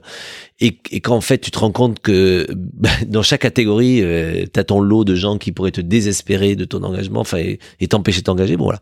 Donc tu descends de 28 nuages et puis euh, t'as plus d'angélisme et tu dis ok bah je suis juste lucide sur euh, les gens que j'ai autour de moi donc maintenant je peux continuer à m'engager avec lucidité euh, donc je suis dans mon assaut mais euh, j'ai des copains euh, qui s'engagent dans d'autres choses et euh, et il m'arrive de, de, de rendre service toute l'année à, à d'autres trucs. Alors, je suis obligé de restreindre, hein, parce que tu as beaucoup de gens qui t'appellent en disant hey Nicolas, puisque tu es dans une asso, tu peux pas bien faire ça pour moi, et ça, et ça. Tu le ferais, mais 365 jours par an. Et donc, à un moment ou un autre, t'es dans la douleur de dire, bah non, je le fais pas. J'ai besoin de me nourrir, les gars. oui, c'est ça. mais je l'ai oublié longtemps. Et là, mon, mon banquier et mon comptable m'ont souvent appelé en disant, mais Nicolas, euh, t'es gentil, je vois que tu fais beaucoup de trucs bénévoles, mais euh, comment tu gagnes ta vie, comment tu payes ton loyer? Et de manière très sérieuse, je me suis mis en danger plusieurs fois. Donc, euh, je me suis... Et puis, je trouve que pour les assos, c'était pas bien, moi, d'y aller sporadiquement. Donc, euh, il y a quelques trucs que je fais, je le fais à fond. Euh, et, et, et, après, je refuse beaucoup, beaucoup, beaucoup de choses parce que malheureusement, euh, je n'ai pas le temps de le faire. J'ai une envie énorme de le faire, mais je n'ai pas le temps. Donc euh, oui, je- je- j'adore une opération qui s'appelle NQT, nos quartiers des talents, et qui accompagne des jeunes hauts diplômés de quartier euh, pour leur permettre tout simplement d'être, d'avoir des mentors et des parrains pour euh, les, les- faire accéder au monde de l'emploi et de l'entreprise. Et NQT est une association que j'aime beaucoup et que j'accompagne de- depuis 15 ans. Euh, voilà. Et puis euh, j'aide. La semaine dernière encore, j'étais avec la fondation euh, Ronald McDonald qui fait des trucs formidables avec des maisons de parents aux portes des hôpitaux. Euh, On a des parents qui viennent faire hospitaliser leur enfant à Paris qui habitent euh, au fin fond de la province, à 100, 200, 600 kilomètres. Et parce que le centre spécialisé est à Paris, bah, tu es obligé de, de- de quitter ta famille euh, dans le sud pour être à Paris. Et les maisons de parents McDo sont des, des maisons d'accueil de, de famille euh, qui sont extrêmement bien pensées et qui permettent aux familles de dormir à une minute à pied de la, de la chambre où se trouve leur enfant à l'hôpital pendant un, deux, trois, six mois, trois ans. Euh, voilà, donc je suis là-dessus. La Fondation de France me demande régulièrement euh, et, et je vais les voir. Enfin, il y a- voilà, il y a quelques quelques personnes que je peux aider comme ça très très modestement, mais voilà. Et, euh, donc t'as un, C- enfin, t'as un CV euh, euh, de, de- de- de- très impressionnant. Hein Je sais pas. Ouais. très Si, si. très impressionnant. Je. Euh, suis désolé, je suis désolé de ça. en tu, fait. euh, Je le vis mal quand on me dit ça. Je te promets, je effectivement, euh, en préparant l'émission, euh, on était un petit peu. euh, tu sais mais- la problématique de tu regardes la montagne et il faut te rappeler que de toute façon elle, se- elle se monte un pas après l'autre. Mm. C'était à peu près ça. on s'est dit, mais Elle a mis- elle a comment mis- est-ce qu'on elle a mis 20 résumer minutes. tout ça? Je peux te donner un truc sur l'histoire de la montagne parce que c'est ce que je dis souvent, tu sais, dans mon engagement associatif. Quand j'ai euh, quitté la télévision, c'est parce qu'avec une utopie énorme, je vous disais tout à l'heure, je pensais que j'allais changer le monde en claquant des doigts, que quatre mois suffiraient. Et surtout, je pensais à l'époque, c'est une histoire que je raconte de manière véridique, mais euh, je savais qu'il fallait déplacer des montagnes. Et donc, de manière très pragmatique, euh, déplacer une montagne, pour moi, c'était prendre la montagne à bras le corps. Donc, tu en serres la montagne, tu la soulèves, tu la portes et tu vas la déposer un mètre plus loin. Pour moi, c'était ça, soulever les montagnes. C'est en un bloc. Tu serres le truc, tu déposes la montagne, et en trois mois, tu as déplacé la montagne. Et là, aujourd'hui, j'ai déplacé une montagne. Et je suis très très fier. Sauf que c'est pas du tout celle à laquelle je croyais au début et celle à laquelle je pensais. J'ai déplacé, en fait, plus précisément, pas avec mes bras, mais juste avec le bout des doigts. J'ai déplacé des grains de sable. Et ces petits grains de sable, je les ai pas déplacés sur un mètre, j'ai peut-être déplacé à chaque fois sur un centimètre, parce que sur 16 années, en fait, c'est peut-être euh, un centimètre si tu vas à l'échelle. Mais chaque petit grain de sable que tu as déplacé a fait devant moi un petit euh, cône de sable ou château de sable minuscule qui doit lui-même faire peut-être un centimètre. Mais ma montagne, en fait, c'est cette montagne d'un centimètre qui doit être faite de, centaines de petits grains de sable. Et bien, je la trouve plus belle que le Mont Blanc. Tu vois, parce qu'on est dans l'infiniment petit, euh, on est dans le minuscule, mais pas dans le ridicule.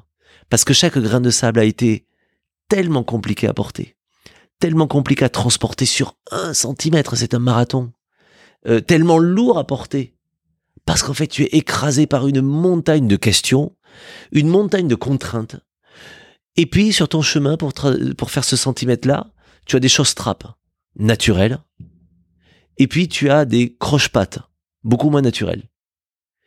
Eh bien, euh, 16 ans plus tard, quand je regarde cette mini montagne d'un centimètre de hauteur, que j'ai pas pu déplacer d'un bloc avec mes petits bras, mais que j'ai déplacé en fait de centaines de petits blocs que sont ces petits grains de sable, ben je crois que je suis beaucoup plus satisfait aujourd'hui de cette de cette montagne là que je vois comme mon Fujiyama quoi. Donc avec toutes ces activités, comment tu t'organises? Euh, littéralement. Euh, donc on sait que tu as une équipe euh, derrière toi. Mm. Euh, mais comment on fait pour enfin, gérer autant d'activités? Tu fais quoi de, en tant que journaliste animateur T'es ouais, 100, 100 jours euh, par an sur scène tout autour de la France? Un peu plus, ouais. euh, tu dis que 50% de ton temps, c'est l'association. T'arrives à, t'arrives quand même à partir euh, faire des, des treks et des. Exactement, au bout du monde. En fait, alors d'abord, euh, ta question, Comment elle fait? est, ouais, ta question, elle est juste parce qu'en fait, elle, elle, elle me tord l'estomac à chaque fois. En fait, d'abord parce que pendant des années, je me suis pas du tout organisé. Et en fait, je me suis perdu euh, là-dedans. C'est-à-dire que à trop penser engagement, euh, j'ai donné ma vie. Oublié. Ouais, je me suis oublié total pas malheureux en plus t'es méga content enfin tu vois euh, euh, mon engagement de président bénévole enfin hormis euh, j'irai plein de petits trucs avec avec l'équipe enfin quand je dis plein de petits trucs j'ai l'impression de jamais faire assez hein. et quand je dis plein de petits trucs parce qu'il y a plein de petites choses mais j'ai l'impression de, de, rien faire ou pas assez etc et surtout que mes bénévoles s'en font s'en voient plus que moi bref et et c'est même pas de la fausse modestie c'est que comme ce que tu fais ben, finalement ne change pas encore le monde t'aimerais faire beaucoup plus d'impact bon mon job de président bénévole c'est de faire neuf rendez-vous enfin dix rendez-vous par semaine pour aller lever des fonds il y en a qu'un qui marche. Donc tu te plugues le cerveau pour oublier les neuf échecs et pour te dire waouh, celui qui a fonctionné, tu sais, c'est le verre à moitié plein ou à moitié vide. Hein. Donc tu regardes, tu as une goutte dans le verre, une goutte d'eau dans le verre et là tu tu dis putain, il est super rempli ce verre. Et t'es obligé. Alors d'abord, j'ai un naturel comme ça. Donc je suis le gars le plus heureux du monde quand j'ai une goutte dans le verre, je le vois mais débordant ce verre là. Euh, et, et donc pendant des années tu ne fais que ça et tu pars au combat, tu pars au combat, tu le fais c'est la crise en fait qui m'a fait ouvrir les yeux. La crise m'a fait ouvrir les yeux l'année dernière parce que quand tu te retrouves au mois de mars, euh, ouais, crise sanitaire, mhm. en fait, tu te retrouves avec euh, au mois de mars 2020, ton activité, mon job à moi de journaliste et d'animateur, c'est d'animer des événements, des congrès, des séminaires, des conventions, oui, parce des que débats. Pour les gens qui ne savent pas exactement mon activité, ton activité actuelle. Le très très gros de ton activité, c'est d'être sur scène à présenter euh, des tables rondes, euh, des, des, séminaires, des congrès. Euh. Exactement, beaucoup. Le Palais du Festival à Cannes, quand même, ça, ça a dû être assez impressionnant, non? Oh, oui, oui, oui, bien sûr, ça l'est à chaque fois. en fait, ce qui est impressionnant, je vais te dire, c'est c'est surtout euh, le contenu, ce qui est impressionnant, c'est les gens que tu crois sur scène. Hmm. Que tu sois devant 50 personnes ou 15 000 personnes. Moi, j'anime, euh, je sais pas quoi, deux ou trois événements par semaine devant 1000 à 15 000 personnes. Mais c'est pas tant le nombre de gens dans la salle, euh, c'est surtout la qualité des intervenants. Hmm. T'as des gens incroyables que tu interviews et auprès desquels tu te sens très petit et plus parce que tu les admires pour ce qu'ils sont tu vois essentiellement leur étiquette j'en ai rien à faire. Euh, je, suis toutes les semaines avec euh... oui puis tu t'es fait euh, de 2156 invités prestigieux mais, c'est ça. Oui, sans compter les autres derrière mais exactement. et puis oui tu fais euh, pardon tu fais euh, t'es admiratif du parcours des gens surtout tu vois. C'est je suis avec chaque semaine avec le président de la République des ministres des, des, grands dirigeants et puis le, le petit faiseux que personne connaît mais qui a un parcours de dingue au quotidien. Enfin, je suis autant admiratif euh, de celui dont on n'entendra jamais parler, qui est tout en bas, tout en bas de l'échelle, mais qui est un faiseux génial. Bah, je suis autant admiratif de lui que tous les autres qu'on voit tous les jours dans les médias, sans dénigrer ni les uns ni les autres. Mais voilà. Et en gros, euh, euh, ma vie, elle est là-dedans, animer ces, ces, événements. Je coach aussi beaucoup de dirigeants et de, de, de, de hautes personnalités euh, sur de la communication de crise, sur du média training, etc. Euh, je viens travailler pour des agences comme la tienne, ou, voilà. Mais et, et donc voilà. Et l'année dernière, enfin pendant la crise en, en mars 2020, je perds tout. Et c'est à ce moment-là surtout que je me dis, mais si ça dure longtemps, de quoi je vis? Et c'est là où tu te rends compte en fait que ta vie ayant été consacrée aux autres et à ton plaisir tout simple d'animer des événements, de, de, t'enrichir intellectuellement, culturellement tous les jours, ben t'as pas mis un centime de côté parce que chaque fois que tu avais un centime, tu l'as mis dans ton association. Et tu te retrouves euh, véridique avec un, un livret A avec 75 euros dedans. T'as pas d'appartement parce que t'as jamais pensé à acheter un truc. T'as pas de bagnole. Euh, t'as rien. Si. Tu as euh, 25 ans d'expérience et d'enrichissement quotidien avec des gens. Mais euh, de manière très factuelle, la crise dure trois ans, tu peux plus faire d'événements de quoi que ce soit, tu peux plus gagner ta vie pendant trois ans, t'as plus rien. Et donc je me suis réveillé à ce moment-là. Donc moi je bénis, euh, enfin j'ose pas le lire, on n'ose pas le lire, mais je, je bénis euh, ce grand électrochoc qui a été pour moi le confinement, qui m'a permis d'avoir le flip de ma vie, de me retrouver tout seul. Alors j'étais le mec le plus Donc, globalement, t'as as, as, besoin de d'être euh, au pied du mur. Euh, le, de, coup, ouais, le, en fait, le, le, le, coup de pied. Euh... Oui, mais le coup de pied à chaque fois. Mais tu sais pourquoi? Parce que je pense que et, et j'ai commencé à écrire un livre là-dessus, mais je procrastine. Il va prendre beaucoup de temps, mais livre sur l'engagement. Et, et, pour expliquer aux gens, en fait, ne faites surtout pas ça, quoi. C'est ne vous engagez pas avant de vous être occupé de vous. Euh, c'est ce moi, que Didier nous rappelait euh, et il le rappelle dans son livre. c'est ça. Sur le fait que euh, il faut jamais, euh, tu ne peux pas bien t'occuper des autres si t'es pas bien toi-même. Exactement. Et j'ai lu aussi euh, Didier, on parle super bien en fait. moi j'ai fait l'inverse et, et, tant mieux, ça a cette vertu de pouvoir m'en rendre compte. Mais mais j'ai décidé de m'occuper de moi. Donc ouais, j'ai une équipe, j'ai une équipe juste top à, à, mes côtés, formidable. Aurélie Anne-Laure, Margot en ce moment. voilà, mais mais vraiment j'ai une équipe juste extraordinaire et on, on travaille ensemble sur euh, toutes mes activités qui sont devenues les leurs et, euh, et qui me permettent euh, de trouver un bon équilibre en ce moment qui est beaucoup plus professionnel, beaucoup moins associatif. Mais sur l'association, pour terminer, euh, je tiens à le dire, j'ai une équipe de permanents incroyable. J'ai une DG dans l'association qui s'appelle Hélène Météro, qui porte l'association. J'ai un conseil d'administration, mais que j'aime d'amour, parce que c'est l'équipe avec laquelle j'ai monté aussi l'association il y a 16 ans, et certains sont arrivés en cours de route, mais on est une vraie famille à porter l'association.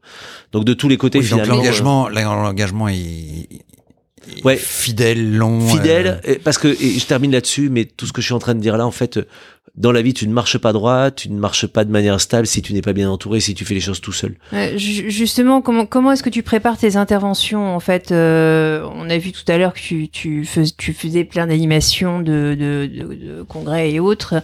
Euh, tu les prépares comment? Tu as, tu as la même équipe pour les deux? Tu euh, tu prépares tout tout seul? Tu euh, comment tu fais? En fait, bon, l'association est gérée euh, par euh, notre super DG, par une équipe de permanents et des bénévoles qui sont là. Et, et, je suis au courant de beaucoup, beaucoup, beaucoup de choses. On a des groupes WhatsApp, on a euh, des alias en mail où je suis l'actualité, donc ça me permet de rebondir, de savoir des trucs. Mais euh, j'ai appris à mon cerveau à, à enfin d'ailleurs je sais même pas si j'ai appris ou s'il est comme ça, mais euh, j'ai une gymnastique en tout cas de, de cerveau qui, qui me permet de lire en diagonale un mail et de comprendre tout de suite où on va en venir et de répondre en oui, non, euh, attention, rajouter ceci, enlever machin. Enfin bon, donc euh, l'assaut est super bien géré. Euh, donc je suis au quotidien tout ce qui se passe, mais j'ai pas besoin d'intervenir. Et puis d'abord, je ne suis surtout pas indispensable. Alors je, je, suis, je suis devenu très heureux le jour où je me suis rendu compte que j'avais mis une équipe en place.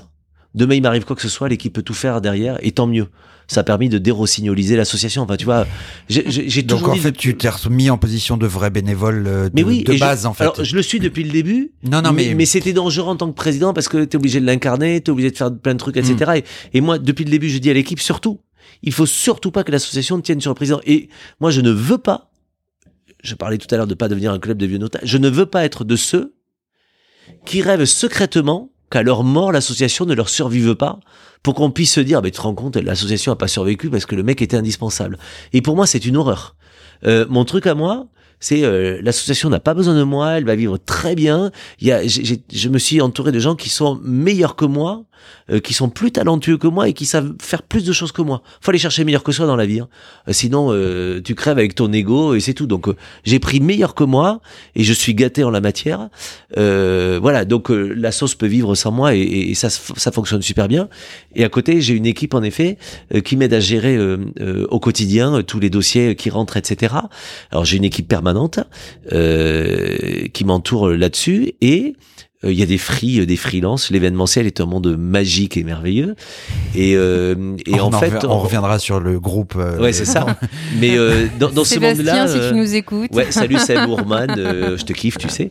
Et en fait, on a dans les événements, il y a un rôle qui est primordial sur le travail des contenus. Les contenus dont moi je vais être porteur sur scène en animant. Il y a un job ultra important qui est le job de rédacteur en chef. C'est la rédaction des contenus on dit aux clients, chaque fois qu'on a un séminaire, là je, rentre de trois jours à la Bolle, j'étais avec un grand constructeur automobile sur une convention majeure de, du groupe. Euh, trois jours avant, euh, j'animais des trophées du, du, du, monde de la biotech. Euh, la semaine d'avant dans le monde du luxe, encore avant dans le ferroviaire. Enfin bon voilà. Et en gros. l'idée c'est de savoir ce que les clients veulent dire sur scène dans leur événement, qu'est-ce qu'ils veulent que le public retienne. Donc tu travailles sur cet objectif de contenu, de sens. Moi ce qui m'intéresse dans mon métier c'est le sens quel est le sens que l'on donne, euh, qu'est-ce que l'on veut dire et qu'est-ce qu'on veut que les gens retiennent. Donc euh, voilà. Et à partir du moment où j'ai ça, soit j'ai le temps euh, sur des dossiers et je m'occupe moi-même de rédiger ce contenu, soit je n'ai pas le temps. Tu délègues. Et je délègue. Hmm. Et, et, et, là, il y a des rédacteurs en chef avec qui j'adore bosser. et en fait, on est des binômes parfaits. Euh, quelqu'un qui va travailler tout son contenu, c'est un travail ultra ultra laborieux parce que quand tu as 25 intervenants sur une journée, tu dois passer une demi-journée avec chacun à les interviewer, savoir ce qu'ils veulent. Hmm. Tu rédiges le sens du truc, est-ce que ça va, est-ce que c'est ça, euh, t'imagines les questions, les thématiques qu'il faut aborder sur scène et puis ensuite tu le fais valider pour voir est-ce que ça va vraiment dans l'autre sens. Enfin, tu fais des allers-retours, ça dure trois mois. Sinon, est-ce que tu as des routines ou des rituels avant de monter sur scène? Oui, parce que j'ai le track tous les jours depuis 26 ans. Euh, j'ai pas de stress dans mes coachings. Je fais toujours le distinguo. Euh, tout le monde me dit j'ai le stress. Je dis mais le stress, il y a le stress, ça se guérit. Ça se guérit en travaillant sur soi. Chacun le fait comme il veut. Euh, le yoga, la sophrologie. Mais pour moi, le, le premier médicament contre le stress, c'est la préparation. C'est de préparer. c'est euh, tu t'arrives pas les mains dans les poches. Euh, t'as un discours à faire. T'es euh, euh moi quand quand on me demande d'intervenir quelque part sur scène pour représenter l'association, je demande toujours, ok, c'est quoi l'objectif, quelles sont les questions, qu'est-ce qu'on attend de moi? Donc je prépare toujours. Donc le stress, il se guérit avec la préparation. Donc j'ai pas de stress. En revanche, j'ai un trac de dingue. J'ai un trac de dingue tous les jours parce que parce que ça me rappelle tous les jours d'où je viens. Ça me rappelle tous les jours que j'ai une responsabilité sur scène. Euh, et que, que venir les mains dans les poches, ce serait un mépris total pour les gens qui sont dans la salle. Et ce serait un mépris pour le sujet que tu traites euh, à ce moment-là. Euh, et donc mon trac, euh, je ne veux pas l'enlever parce que c'est l'adrénaline dont je peux avoir besoin euh, pour les euh, les 10 15 premières secondes ou les 30 premières secondes ou la première minute. Sarah Bernard qui disait ça une jeune comédienne qui disait j'ai pas le trac et elle disait ça viendra avec le talent je crois. C'est exactement ça. ouais, j'ai adoré cette cette phrase là et, je trouve que je me la suis pas fait, fait mienne par par arrogance ou auto-satisfaction mais c'est qu'en fait tout simplement c'est le truc le plus naturel du monde. Donc pour soigner mon trac, euh, j'ai pioché dans le yoga euh, et la sophrologie, euh, notamment des techniques de respiration. je m'isole avant, tu vois, quelques instants, quelques minutes si je peux. Je me concentre énormément, toujours sur l'objectif. Où est-ce que je veux en venir et, et, là, j'ai des techniques de respiration.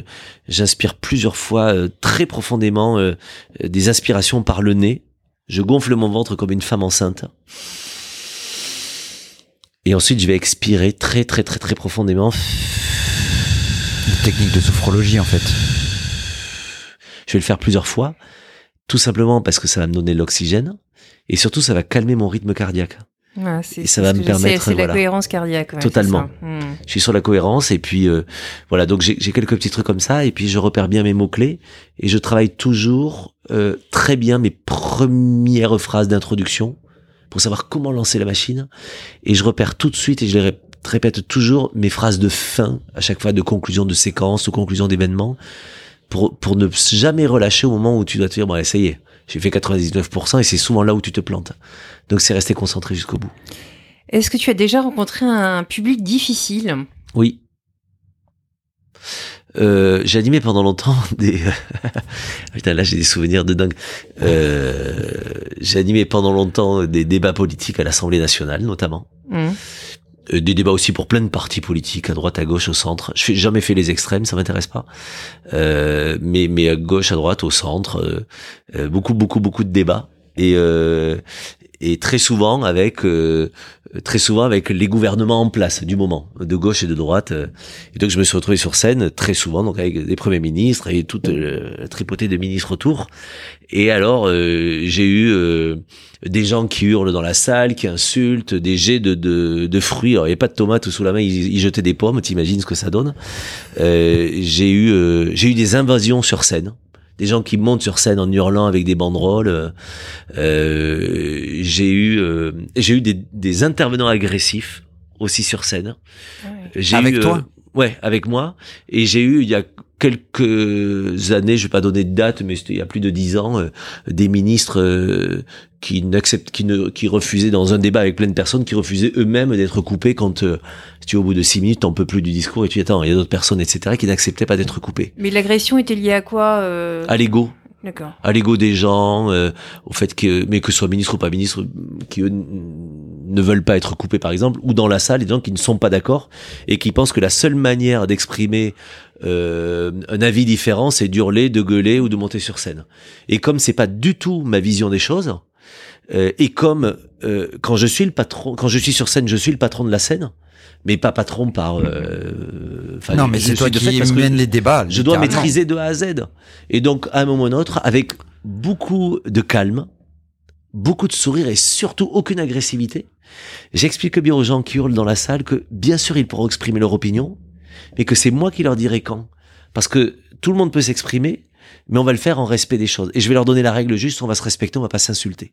Et bien sur scène, c'est la même chose. À l'époque, il y a plus de dix ans, je me souviens de euh, à plusieurs reprises, euh, un ou une ministre euh, qui insultait, etc., qui m'a dit, vous me coupez pas, je suis ministre. Ah, j'ai Madame, pardon, mais ici c'est moi le patron, quoi. Donc d'abord, je vous coupe quand je veux. Et euh, c'est pas parce que vous êtes ministre que nous, on est des moins que rien et que nous n'aurions pas autant de temps que vous pour parler, quoi. Vous êtes ministre parce que des gens ici vous ont élu. Donc euh, voilà, et en gros, tu joues là-dessus, c'est ultra démago, donc t'as forcément la salle qui t'applaudit, et donc euh, elle est calmée, elle rigeonne jusqu'à la fin, mais au moins voilà.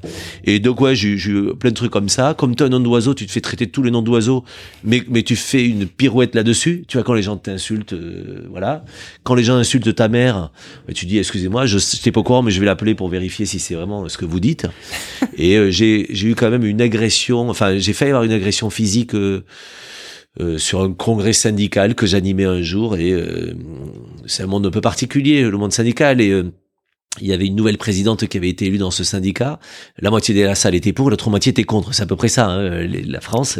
Voilà, et la moitié qui était, qui était contre, c'était un vieux, vieux, vieux, vieux monde syndical et, qui eux euh, vivent dans l'invective, euh, les barbecues, merguez, euh, saucisses, voilà, et, foutre le On bordel a à peu dans la près rue. compris de qui tu parles. Et, et, et en fait, ces gens-là m'insultaient dans la salle parce qu'elle avait été élue démocratiquement. En plus, il y avait des huissiers, il y avait des avocats. Enfin voilà, donc élus machin, mais eux-mêmes l'avaient mal vécu. Et le soir, m'attendaient devant ma chambre d'hôtel, ils étaient quatre.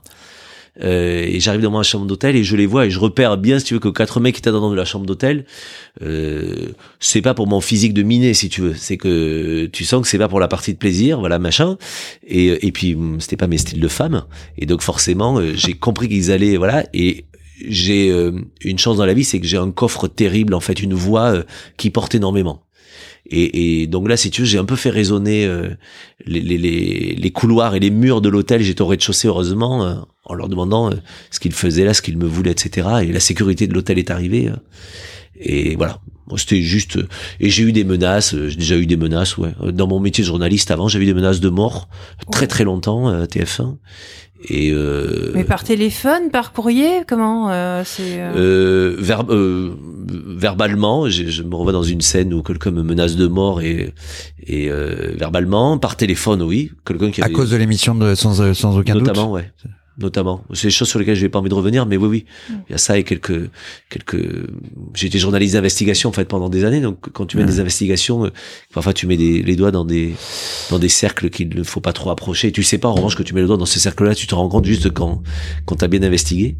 Et donc voilà, donc je me suis sorti de tout cela et heureusement. Il y a des justement euh, pour rester dans, il y a, tu, tu disais que tu, tu, tu n'avais jamais été dans les extrêmes euh, politique. Mm.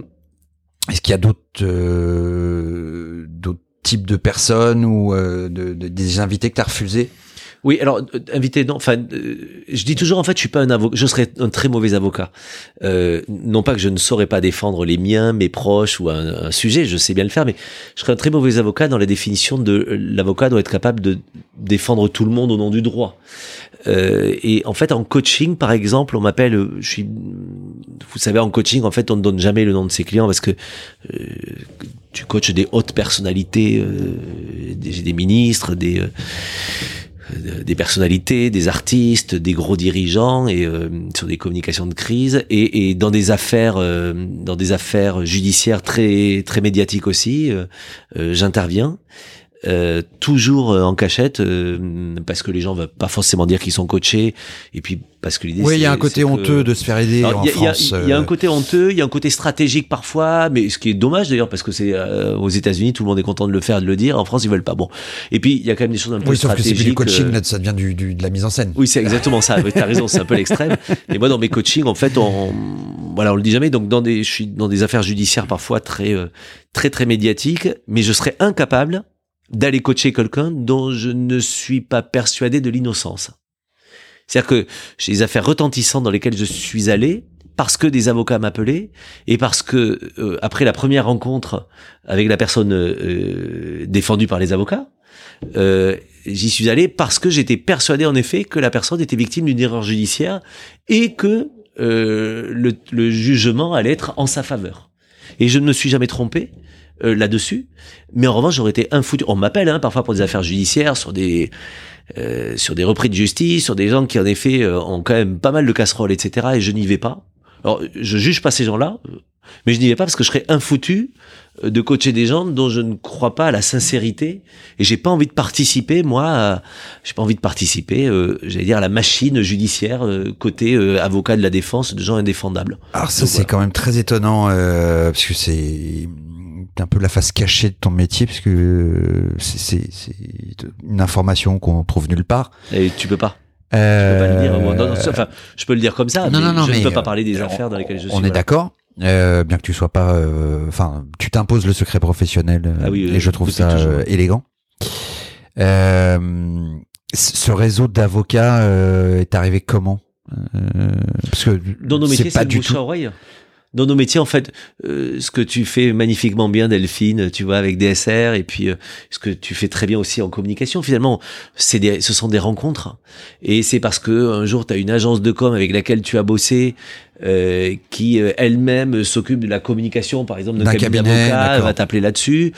dans le monde de l'édition, par exemple, j'ai la chance de coacher, voilà, des, des euh, j'essaie de jamais donner des indices, mais non, non, non, mais bon, bref, tu vois, des, auteurs, depuis des années, euh, je, je, coach euh, parmi les auteurs qui vendent le plus de livres à travers le monde, des auteurs français notamment, qui, qui sont les plus gros gros vendeurs de livres depuis 10, 20 ans, etc., ou des, des nouveaux auteurs en best-seller, etc., mais parce que les maisons d'édition se passent le mot.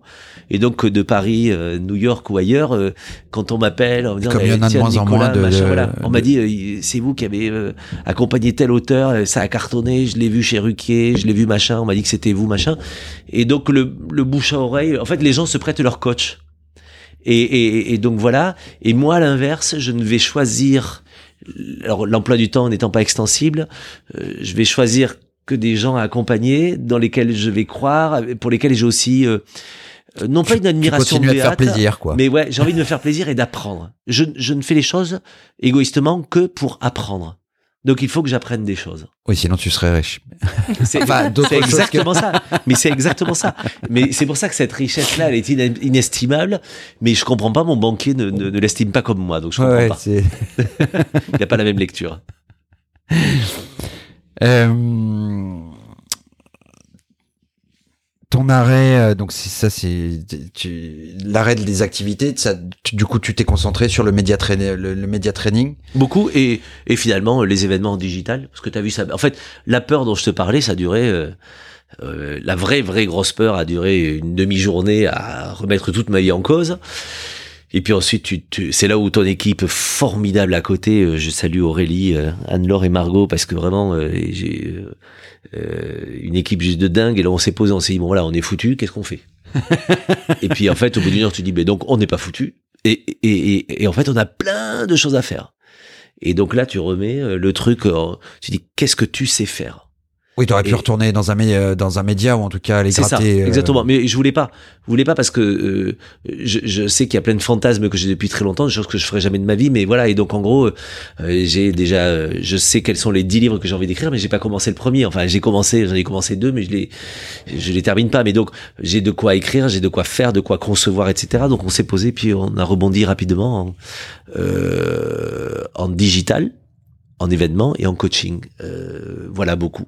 Et donc, euh, et comment t'as vécu le ton confinement? Euh... J'osais pas le dire. Mais Très bien. Enfin, ça, tu nous as dit. J'étais le mec le plus heureux du monde. C'est-à-dire, j'ai sauté en l'air, mais tu peux pas le dire parce qu'il y a un truc que je vous ai pas dit, mais dans mon choix de vie, un truc dont, dont je parle très facilement parce que je suis très heureux de ça. Je suis un célibataire par choix. C'est-à-dire, j'ai fait le choix euh, il y a un peu plus de dix ans en fait, j'ai compris un peu plus de dix ans qu'en fait, euh, j'étais le mec le plus heureux du monde seul. Non pas que j'aime pas les gens, en fait, je suis même pas sauvage, j'adore les gens, j'aime les gens, c'est pour ça que je fais ce métier-là, c'est pour ça que je suis un engagé dans l'association, etc. Mais euh, le corollaire de ça, c'est que je, je, quand je peux, il faut aussi que je sois seul pour commencer à m'aimer moi-même ça fait 46 ans, tu vois, de chemin pour commencer à s'aimer soi-même. Et, et, et, voilà. Et donc, euh, il fallait d'abord que je sois bien en couple avec moi-même. Et, et, en fait, je suis très très très heureux. J'étais fou amoureux dans ma vie. Alors, le problème, c'est que je tombe amoureux toutes les 5 minutes en plus, moi. Donc c'est compliqué, mais parce que je suis amoureux des gens, donc dans, de manière très naturelle, etc. Et, et en fait, euh, toutes les femmes avec qui euh, j'ai eu des jolies histoires, je les ai aimées, mais de manière ultra sincère ni elle ni moi ne comprenions pourquoi euh, je partais. Et j'ai mis des années à comprendre en fait que je partais parce que ça n'avait rien à voir avec l'amour, ça n'avait rien à voir avec la personne, ça n'avait rien à voir avec euh, ce que l'on partageait, mais ça avait à voir avec le fait que j'avais besoin d'être seul. Je pars seul en vacances, je, euh, le soir, le week-end, j'adore être dans mes bouquins, d'être... et j'ai appris un truc, c'est qu'en fait, il n'y avait pas de honte à ne rien faire. Et tu sais quoi? J'ai même appris à apprécier, à m'ennuyer. Et je trouve que l'ennui est un truc qui est vachement bien. En fait, tu ne t'ennuies pas à t'ennuyer. Il y a quelque chose, il faut savoir apprécier ça. Mon, père euh, avait une très jolie phrase, il, passe énorme travailleur, mm. euh, genre 6 à 7 jours sur 7. Hein, donc, euh, euh, mais il aimait à dire euh, que far niente, c'est faire rien. C'est vrai. Ouais. Et donc c'était une activité. c'est vrai exactement. Et je trouve que c'est une belle activité de ne rien faire. Euh, D'abord parce que ton cerveau a besoin de se reposer. Et, et, et en plus, tu sais quoi?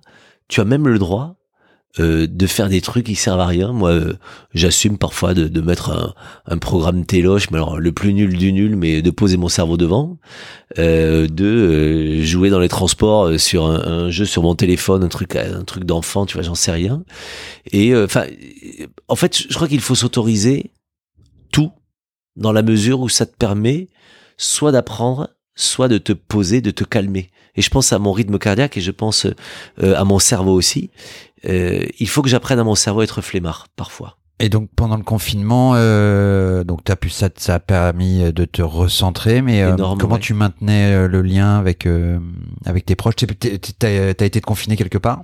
Non, en fait, je suis resté à Paris, je me suis posé la question. Euh, ma mère euh, euh, de retourner à, ma, ouais, dans la ville franche de Euh, ma mère est seule depuis quelques années, depuis le, la disparition de mon père. Mais euh, tes sœurs vivent encore dans la région Non, alors ma mère est dans l'Aveyron. Une de mes sœurs habite sur le bassin d'Arcachon et mon autre sœur était à Nantes. Maintenant, elle vit à Toulouse. Mais j'ai hésité en me disant bon, euh, ma mère étant proche des 80 ans, euh, euh, je vais quand même aller là-bas. Et puis elle me dit non, non, tout va bien. Enfin, tu viens si tu veux, mais tout va bien. En fait, je me suis dit, euh, je suis pas sûr qu'au bout d'une semaine on se supporte tous les deux, euh, surtout si ça dure trois mois, tu vois. Donc euh, voilà, et ça peut aller dans les deux sens. Et on se l'est dit comme ça, donc ça nous a libéré d'un poids. Et pourtant, on s'aime plus que tout. Et je suis très très très heureux quand j'y vais.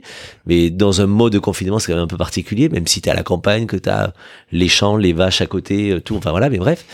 mes sœurs, je me suis dit, j'y vais, mais mais j'ai je, je, me suis dit. J'y vais, mais j'ai peur. Ouais, mes, mes, neveux et nièces, mes neveux et nièces, je suis le tonton le plus gaga du monde. Mais au bout d'un moment, le gagatisme, tu vois, peut, peut friser à la, voilà, peut te fatiguer aussi rapidement. Et puis en fait, non, surtout, je suis resté parce que je me suis dit, je suis à Paris au cas où demain il se passe quelque chose pour le boulot, pour me sauver la vie aussi au niveau du boulot, je suis là. Donc ça a servi à rien, mais j'étais quand même bien et surtout, tu sais quoi, j'ai redécouvert ma bibliothèque. Parce que moi, euh, j'ai un salon en fait qui est euh, les murs pleins de livres. Euh, non seulement j'ai une bibliothèque qui était en train de mourir, parce que je me suis rendu compte que euh, t'as beau faire la poussière, ça n'enlève pas le fait que le livre meurt, puisque tu ne l'ouvres pas depuis des années. Donc j'ai enlevé tous les livres que je n'avais pas ouverts depuis des années. J'ai gardé ceux dont je me suis dit, ah tiens, je l'ai celui-là, il faut que je le relise. Tous les autres, je les ai offerts à une association qui est géniale, qui s'appelle Recycle Livre. Euh, Recycle Livre, ils viennent chez toi, ils te prennent les bouquins et en plus ils les revendent au profit d'associations caritatives. génial. Donc voilà. Donc euh, j'ai appelé Recycle Livre et là, euh, j'ai commencé euh, à, à ne pas vouloir la re-remplir. Je me suis dit, je la remplirai à mon rythme. Et en fait, euh, j'avais oublié depuis quelques années que la bibliothèque n'était pas un objet de décoration. Donc, euh, tu vois, à chaque fois que j'enlevais un livre, il fallait que je le remplisse pour que ça fasse bien. Il fallait que graphiquement, tu vois, que tout soit Tu nickel. les classes voilà. par, euh, Par couleur, non, par tu les classes par couleur, tu classes par couleur, tu vois, donc voilà. Et donc, en gros, t'as les polars en noir de ce côté, par, les euh, machins. par éditeur aussi. Oui, ça, ça, c'est vraiment si tu t'emmerdes, tu vois, que tu cherches par euh, classement alphabétique, etc. Enfin bon, voilà. Et en gros, je me suis dit, euh, bon, je vide, mais surtout ne re-remplis pas. Tu vas re-remplir chaque fois que tu auras lu. Et donc, euh, là, alors je, je, je voulais pas euh, par flemme d'ailleurs, et puis j'avais pas envie de commander par internet, donc j'avais assez de bouquins à lire. Puis quand les copains ont réouvert, je suis allé m'acheter des livres. Et euh, habituellement, je pars en vacances avec des livres. Je n'arrive pas à lire encore sur des tablettes. J'ai besoin de ce rapport avec le papier. DJF a le même problème. Et c'est ça. Et moi, ah, moi, oui. c'est, moi, c'est l'inverse. J'ai plus de facilité à lire Avec sur la les tablette. tablettes. ouais. Et moi, je peux pas. Et en fait, euh, euh, quand je pars 20 jours, je prends une valise avec euh, 25 livres pour en lire 20. Et euh, au cas où les 5, tu te sois trompé. Et en revanche, je pose le livre depuis euh, depuis mais depuis que je voyage. Euh, donc depuis 30 ans, en fait, je pose les livres là où je les ai terminés. Et à chaque fois, en me disant, je vais donner la chance à quelqu'un Tu de les partager abandonnes le sur même- un banc. Exactement. Et Alors, du coup, et tu lis euh, qu'en français Ou tu- ouais. Non, mais tu, je sais pas, tu je lis qu'en de- français, donc je me dis, euh, quand t'es au fin fond euh, du Japon, euh, au fin fond du Moyen-Orient, de l'Afrique, de l'Amérique latine ou du Canada, peu importe, si en plus la personne a la chance de connaître le français ou euh, ben, de se dire, tiens, j'ai un bel ouvrage, un beau bouquin, enfin peu importe, ils en font ce qu'ils veulent. Et moi, ça me fait plaisir de transmettre un peu comme ça. Donc voilà, donc euh, puisque l'année dernière je voyageais pas, ben, euh, au lieu de les déposer là où j'avais terminé de les lire, enfin je les ai déposés dans mon salon. Donc ma bibliothèque s'est réenrichie et en fait elle est passée de morte à vivante ma bibliothèque. Et dans cette bibliothèque, euh, ton, quel est ton livre préféré? Alors je suis par phase en fait, je, je suis euh, cyclique, je me suis replongé euh, dans une période très polar. J'ai besoin de, de lire Michel Bussy, de relire Fred Vargas que j'adore. euh, voilà, j'ai euh, voulu relire des livres de mon enfance aussi. C'est- une période, j'ai l'impression qu'on est beaucoup à avoir euh, renoué un peu avec un peu de nostalgie, je sais pas quoi. Donc euh, j'ai rouvert du Pagnol, j'ai rouvert mon bel oranger de Vasconcelos, j'ai ouvert euh, du petit Nicolas. Tiens, j'avais envie de me marrer. Je me dis mais tiens et et juste rappeler à son cerveau, à sa mémoire et à son cœur euh, ces petites madeleines de Proust, tu sais, ces petites saveurs d'enfance, ben finalement ça ça a aussi réveillé mon âme d'enfant. Donc euh, voilà, j'ai un peu réouvert ça. Et, et voilà, mais je, passe du à l'âne en effet dans, dans les livres tous les jours. Tu voulais. euh, alors, Il y a une question qu'on n'a pas abordée, c'était euh, au sujet de du. C'était la cerise sur le gâteau, non même pas parce que la- Vous avez l'air tellement La gêné, partie- j'ai l'impression Non, d'être mais en la visite partie- médicale. Non, non, pas du tout. En fait, c'est- ce qui est, fou- c'est- ce qui est fou, c'est euh, encore, c'est des problèmes, euh, ce qu'on a découvert en, en plus, en plus de toutes tes activités, euh, que t'étais euh, réserviste de l'armée de l'air, Oui. Euh, euh, et pas à n'importe quel grade en plus, t'es colonel. Oui. Euh, donc euh, ça prend un peu de temps. Euh, euh, que- euh, comment comment on devient colonel euh, de de l'armée de l'air Écoute, euh, alors je devrais y consacrer beaucoup de temps. Il se trouve que j'ai pas trop de temps là-dessus, mais euh, les, les moments que je partage sont des moments plutôt précieux.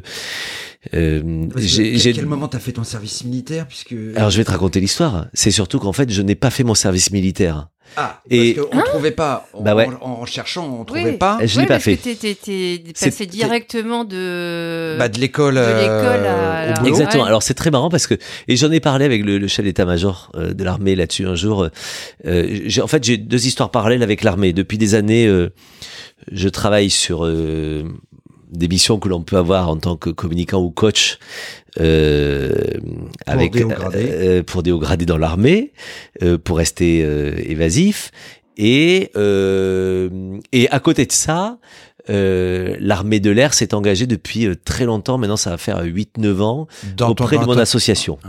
Et donc en gros, euh, notamment avec l'armée de l'air, avec euh, la patrouille de France, l'équipe de voltige, enfin les ambassadeurs, les bases aériennes dans lesquelles on emmène des enfants malades, euh, visiter des bases aériennes, etc. Enfin l'armée de l'air, un cœur gros comme ça, euh, nous permet de réaliser des rêves d'enfants, de faire, on a fait des meetings aériens contre le cancer, on fait beaucoup de choses, etc. Donc euh, ils soutiennent mon association, moi je travaille beaucoup avec eux, et puis un jour j'ai un des chefs d'état-major euh, de l'armée euh, de l'air et qui me dit euh, bah, Nicolas euh, vous travaillez beaucoup euh, avec nous sur sur plein de sujets. Euh, euh, j'ai un think tank à mes côtés euh, qui est un peu mon premier cercle de réflexion euh, euh, mon premier cercle proche en fait. Et euh, euh, et j'aimerais euh, bah, puisque vous en faites partie euh, J'aimerais vous, vous vous décorer et vous grader en tant que colonel. J'ai dit, attendez, mon général, euh, je suis très touché, mais j'ai pas besoin. Enfin, je suis là, euh, ça me fait plaisir. J'ai pas besoin. Enfin, je cours pas après les médailles euh, et j'ai jamais compris quand on m'en remettait d'ailleurs. Mais bref, et euh, bref, et, et j'en demande jamais. Donc je me dis, vous inquiétez pas, ça changera. Il me dit, mais pour moi, si c'est important. Et donc euh, voilà, j'ai été décoré euh, colonel euh, au- de réserve dans, dans, dans- au- auprès du chef d'état-major de l'armée de l'air. Et donc je continue mes activités avec eux et dans ce cercle-là, parfois animer quelques quelques congrès de réflexion très euh, très intéressants euh, et des réunions surtout de participer à des réunions très stratégiques. Tu dors un peu? tu, alors, tu, tu sais quoi En fait, d'abord, j'allais te répondre tout à l'heure quand tu me disais, mais comment tu Ah fais pour consacrer 50% de ton temps aux autres? C'est que d'abord, j'allais te dire, bah, il y a 24 heures dans une journée, donc tu peux faire 12 et 12. Mais à l'inverse, et, et je serai pas à la première contradiction près, euh, c'est que je suis un très gros dormeur. Ouais. non, mais je suis un très gros dormeur. Alors, en fait, non, je ne dors pas beaucoup, mais, si je peux, ah, si je peux, je peux dormir 14 heures d'affilée, ça me gêne pas du tout, quoi. Mais je dors jamais, je dors pas parce que. euh, Donc, t'es en déficit permanent depuis, Déficit permanent euh, de depuis sommeil, 30 ouais. ans. Ça. depuis 46 ans. Parce que depuis ma naissance, c'est ça. C'était le plus grand drame de mes parents le matin de- d'être obligé de réveiller leur fiston qui n'arrivait pas à se réveiller pour aller à l'école, quoi. Donc voilà. Oui, je connais vaguement ça. Euh, Mais voilà. Mais donc l'armée, euh, l'armée est un monde euh, très fascinant, mais de par l'engagement des femmes et des hommes de, de l'armée de l'air et, et je leur rends hommage quand salue. je peux parce que ouais qui euh, je, je je vais pas surjouer le patriotisme mais je le suis très naturellement. C'est que je suis très admiratif de ce qu'ils font pour notre pays. Et je découvre beaucoup de choses que que l'on ne sait pas de ce qu'ils font et, et de ce que c'est que donner sa vie euh, pour nous défendre nous euh, et qui sommes des enfants gâtés euh, bien protégés dans notre pays et qui avons le stylo facile pour remplir des pétitions qui servent à rien euh, des sifflets faciles pour aller siffler sur la colline sur les trucs qui servent à rien euh, voilà euh, et des sphincters faciles pour aller pisser dans des violons euh, pour se plaindre de tout et de rien et des points levés faciles pour aller dans la rue juste pour vitupérer contre tout et rien. Mais en revanche ça tout, tout ce que je viens d'énumérer sert pas à grand chose en revanche ceux qui font vraiment des choses pour nous euh, on les voit pas on les entend pas on leur rend, jamais, hommage. Et, voilà eux font des choses pour nous quoi. Donc plutôt que de râler euh, alors qu'on est des enfants gâtés dans ce pays euh, regardons d'abord ceux qui ne râlent jamais et qui eux mériteraient peut-être de le faire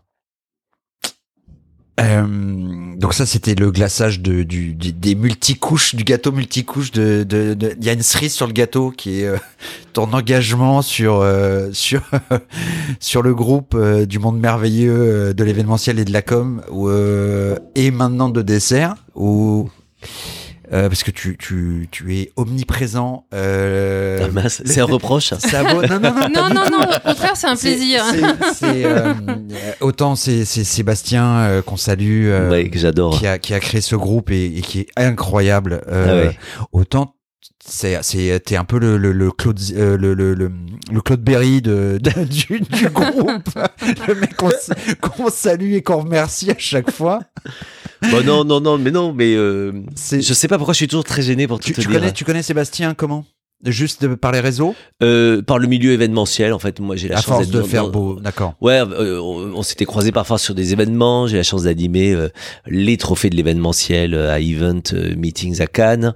Et, et donc, euh, voilà, on se croise tous dans ce petit milieu, finalement. Et, euh, et j'ai, enfin, j'ai salué Seb depuis le début qui a créé ce, ce groupe Facebook, comme je salue Delphine qui a créé le sien. Enfin, vous avez créé euh, deux mondes merveilleux et magiques et et, et- Bah, et je- bienveillant, enfin d'entraide, euh, d'entraide bienveillant, extraordinaire. de, de vrais conseils de gens. Fait, je trouve qu'on est dans l'aidance, Ce que dans la bienveillance et dans l'aidance euh, tellement je, utile. Je, je voulais moi, à titre personnel euh, et professionnel, en fait, te remercier parce que même moi, j'ai bénéficié de tes, de tes conseils euh, en fouillant. euh, j'ai rencontré Sophie Perrault, Ah, j'adore. euh, avec qui on a collaboré et euh, qui est devenue plus. et, euh, voilà, qu'on salue et euh, Mm, donc, exactement. merci. Bah alors je suis ravi. Je, tu sais quoi, je pense tous les jours en fait à euh, d'abord parce que je suis tombé souvent sur des gens dans ma vie qui tu leur demandais un contact, une aide particulière, qui te disaient- qui te disaient euh, ah non je peux pas, je peux pas donner son contact. J'ai mais enfin pourquoi tu peux pas donner un contact ou un machin? Alors t'as l'impression que les gens sont tellement jaloux de leur truc et veulent crever avec leur carnet d'adresse. C'est super de mourir avec un, carnet d'adresse qui a jamais servi. Super. En fait ils vaut rien.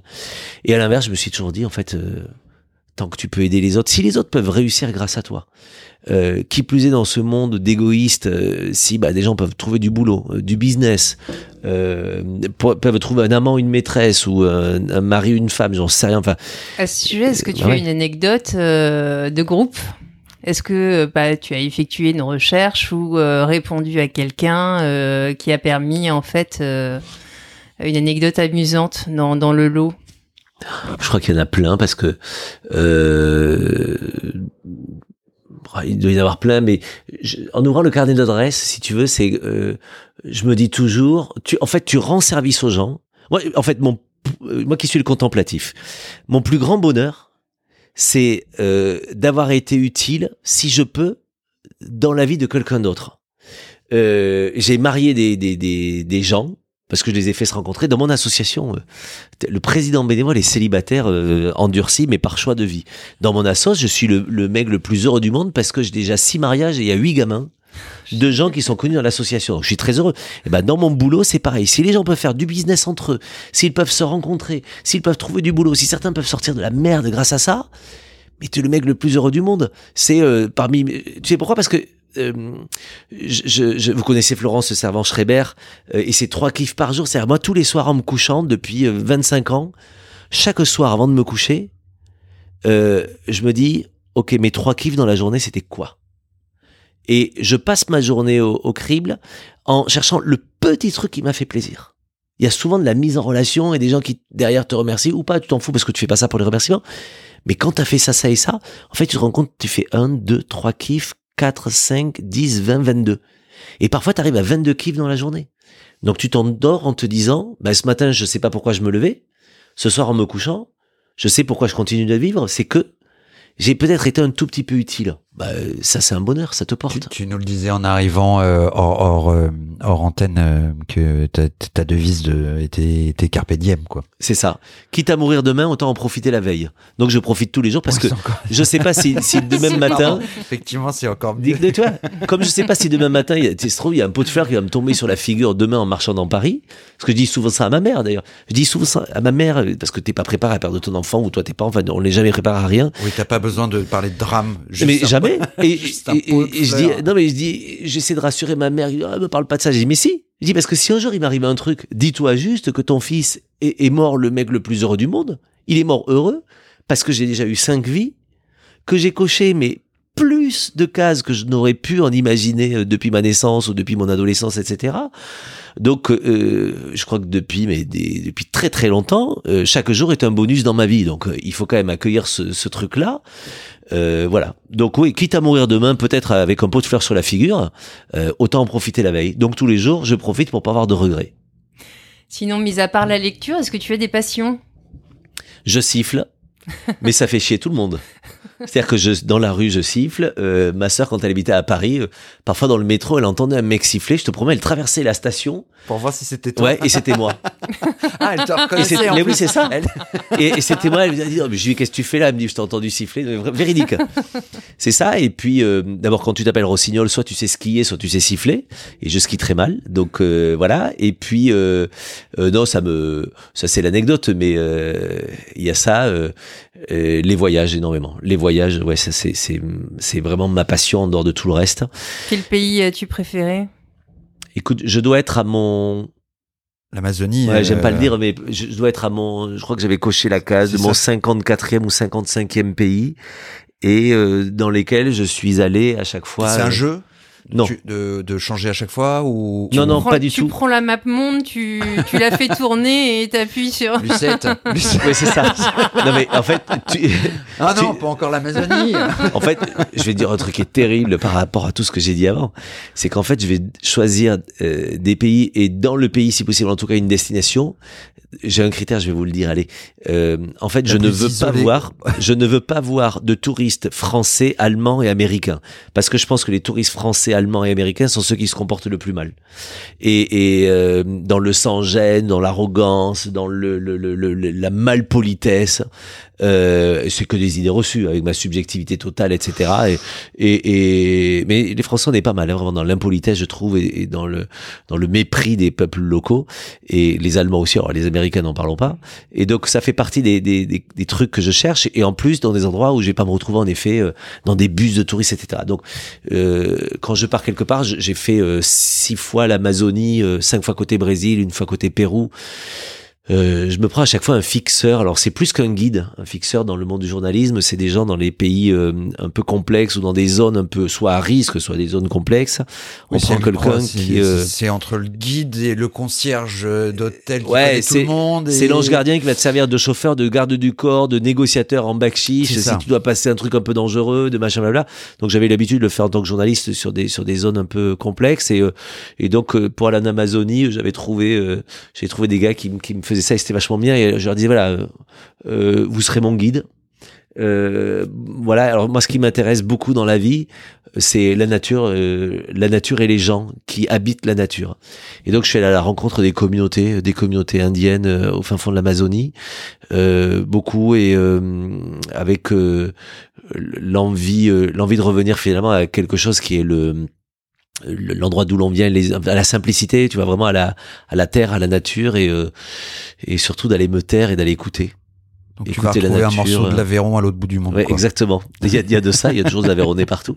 Mais euh, mais ouais, ces communautés d'Indiens. Euh, euh mais j'ai fait pareil euh, en, en Asie, par exemple, quand je suis allé en Sulawesi. La Sulawesi, en fait, c'est les célèbres. Les célèbres, c'est euh, l'une des 7000 îles d'Indonésie. C'est l'île la, la plus au nord des de l'Indonésie et euh, qui est juste en dessous les Philippines, pareil de l'archipel des Philippines puisque tu as, aussi des milliers d'îles. Et euh, en, Sulawesi tu as au, cœur euh, de l'île une enclave, c'est une île musulmane comme comme et l'Indonésie. Et, et, et, tu as tu as au milieu de, de la Sulawesi une enclave chrétienne. Ça s'appelle le pays Toraja. Et ce pays Toraja, en fait, euh, alors tu y vas, ça te prend 24 euh, heures de route, euh, parce qu'en fait, tu, ici en France, tu mettrais 3 heures pour le faire, mais là-bas, tu mets 24 heures, parce que c'est les fameuses routes dangereuses que tu vois à la télévision, où tu passes à côté de précipices, des routes bien pourraves, où tu te pètes le dos à chaque fois, bon voilà. Et donc, au bout du chemin, au milieu des forêts, des vallées et, des jungles, de la jungle, parce que c'est vraiment au milieu de la jungle, le pays Toraja est un pays où, vivent ces, ces chrétiens, et ces chrétiens dont la vie est consacrée à célébrer la mort. En fait, ce sont des gens, chaque fois que tu as euh, quelqu'un qui décède dans la famille, souvent le, vieux de la famille, on dit le vieux comme en Afrique de manière très respectueuse, le vieux est un, est, un mot ultra respectueux. Euh, quand cette personne-là décède, on va se réunir en conseil de famille pour connaître sa valeur. Euh, et la valeur de la personne va se jauger selon les moyens de la famille, si possible en nombre de buffles, euh, et si possible un nombre élevé parce que plus la personne avait de valeur dans la famille, plus tu vas devoir faire offrande de buffles. Et si c'est vraiment des familles très très très très très pauvres, on accepte mais c'est un peu mal vu, mais que ce soit euh, en nombre de cochons. Mais si possible le buffle, le buffle, si possible albinos, un vrai albinos, donc avec des vrais yeux bleus, euh, si possible avec le moins de taches sur le corps, et si possible avec les magnifiques cornes de buffle, mais tournées vers le ciel pour accueillir les dieux. Parce que si tu es un buffle avec les cornes, tu sais, un peu tordues depuis la naissance et une corne qui va vers le bas, c'est un peu moins bien que voilà. Et donc, une fois que tu as décidé que ton ancêtre qui vient de mourir euh, valait 10, 20, 70 buffles, là, la famille dit, OK, donc on fera euh, la cérémonie d'adieu quand on aura réuni ces 70 buffles. Et donc, pendant 2, 3, 4 ans, tu as, tu dois euh, consacrer ta vie à, à récolter de l'argent pour te payer cette, euh, cette offrande-là euh, à ton ancêtre. Et en clair, tu mets 3-4 ans pour ça, et donc pendant 3-4 ans, tu gardes le corps de cette personne dans ta maison. Qui dit maison, ce sont des maisons en bois magnifiques, des périodes où vous chercherez pays Toraja, et, et en fait, ce sont des maisons en bois avec des toits de chaume, etc. Avec et les toits qui sont ce qu'on pourrait euh, penser être des, des, des, navires en fait avec euh, euh, en forme de U en fait sont comme les cornes qui vont vers le ciel comme une lune en fait couchée. Et, et en clair ils gardent le corps dans la maison la maison n'ayant que trois pièces. Une pièce centrale où tu vis tu manges où la famille vit. Et t'as dans un coffre en bois alors un coffre c'était à quatre planches hein, où le corps est, est là dedans et puis t'as une pièce pour la chambre des parents et une pièce avec la chambre de tous les enfants et des grands parents et donc en fait, tu vis avec ce corps-là, tu as un petit chiffon blanc devant la maison, et ce petit chiffon blanc qui indique qu'il y a du respect dans cette demeure, parce que il y a quelqu'un qui est dans cette demeure de passage. Et une fois que tu as réuni euh, tout ce qui va faire euh, l'offrande au Dieu, tu as fait travailler par quelqu'un du village pendant ces années, euh, quelqu'un qui est allé creuser la montagne le plus haut possible dans les rochers, une tombe à même la montagne. T'as Obélix en fait qui sculpte un trou dans la montagne pendant 2, 3 ans, 4 ans et à la main. Enfin, c'est, un travail mais, mais de titan, tu n'imagines même pas. Et donc, quand on sait qu'on a pu réunir les offrandes, on va faire une cérémonie. Euh, on aura construit entre-temps un village éphémère de bambou pour accueillir d'un côté les hommes, de l'autre côté les femmes et les enfants, avec si possible un autre temple de bambou. Et je dis éphémère parce qu'on a mis 2, 3, 4 ans à le construire pour accueillir toute la famille. Les grandes cérémonies sont souvent au mois d'août parce que comme tu es en Indonésie, tu as des enfants qui sont peut-être en Australie, au Japon, ailleurs, mais qui doivent revenir. Et là, dans ce village, pendant une semaine, toute la famille, les amis se rejoignent pour célébrer les morts. C'est dans une joie énorme. La mort est un signe joyeux. Tu vas bah, tous les jours faire offrande des, offrande des buffles. Et donc tu vas découper les buffles, les enfants vont boire le sang, manger les abats avec les femmes, les hommes vont manger la viande, euh, c'est parfois cru. On va venir avec des offrandes, on va offrir chacun un sac de riz, des cigarettes pour le mort. Et on va accompagner ensuite euh, la dépouille pour la monter la plus haut, dans le plus haut possible dans la montagne, dans ce caveau que tu auras mis de trois ans à tailler dans la pierre et à creuser profondément. Tu as mis donc un échafaudage de bambou sur la montagne pour monter le corps. Et une fois qu'il est rentré, tu fermes ce, ce dernier refuge pour le mort. Euh, on le met tout là-haut de la montagne parce qu'évidemment, il est plus proche des dieux que s'il était en bas de la montagne. Et tu le fermes avec une porte en bois et devant, tu mets des statues à son effigie, plus toutes les offrandes que tu as pu apporter. Et donc, tu es au cœur du pays Toraja, dans cette enclave chrétienne, qui est une, une enclave juste magnifique. Alors, en, en trek, tu es dans la jungle. Donc c'est euh, juste dingue de faune, de flore évidemment, bon d'insectes effrayants, de tout ce que tu veux, mais mais t'es au milieu de la vie avec des, gens que tu écoutes religieusement, etc. Une enclave qui souffre beaucoup parce que euh, c'est une zone du monde euh, où il y a euh, beaucoup de, cachettes en fait dans la jungle euh, qui accueillent en fait euh, notamment quelques groupes extrémistes qui sont les groupes terroristes que l'on connaît en Syrie, en Afghanistan, au Pakistan, etc. et qui se cachent là certains. Donc voilà, ce sont des quelques chrétiens qui vivent au, milieu de, cet endroit.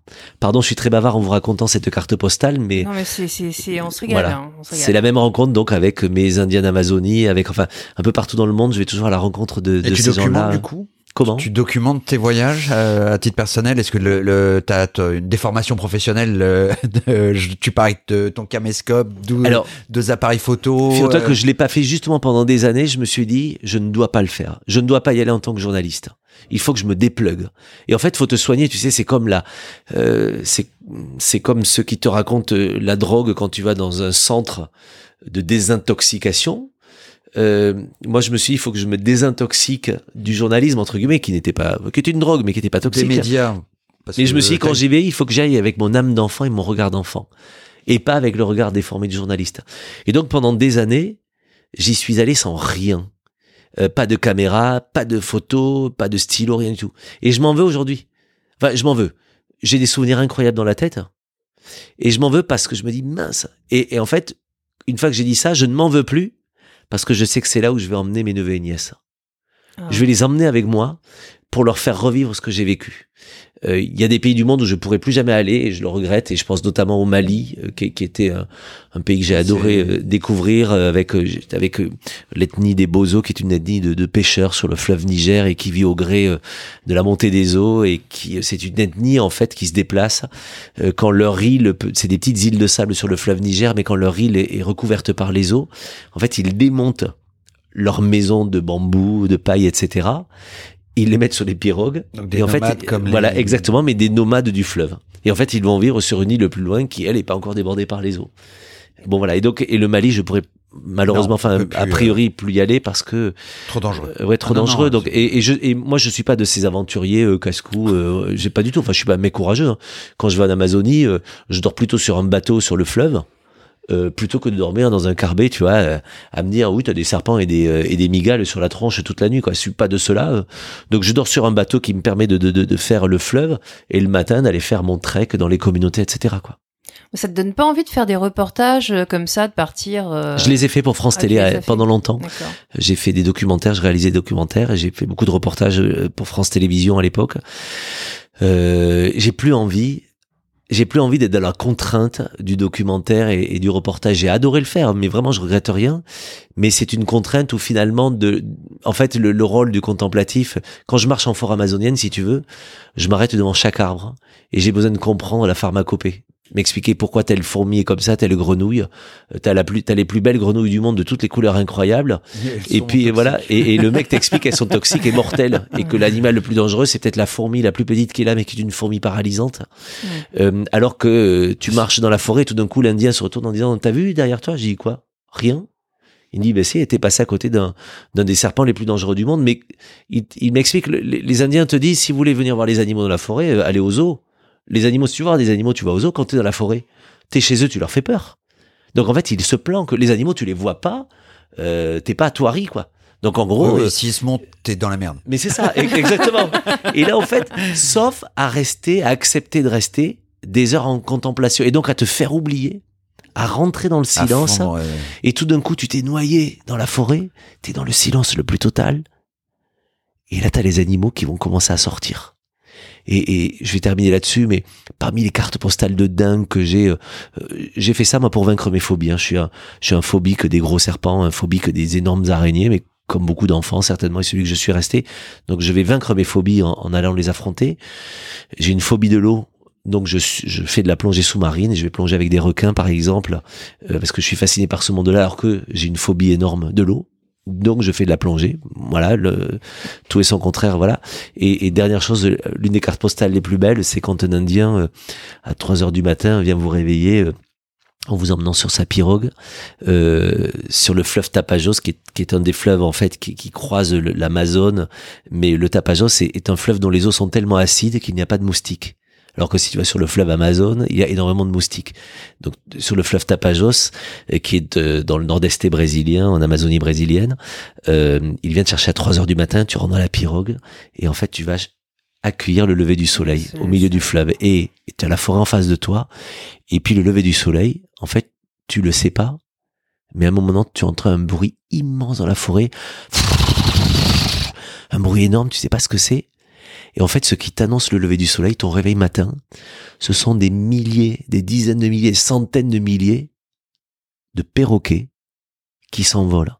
Et tu as des nuages, mais des nuages, mais denses et noirs de perroquets en contre-jour. Ce sont les haras.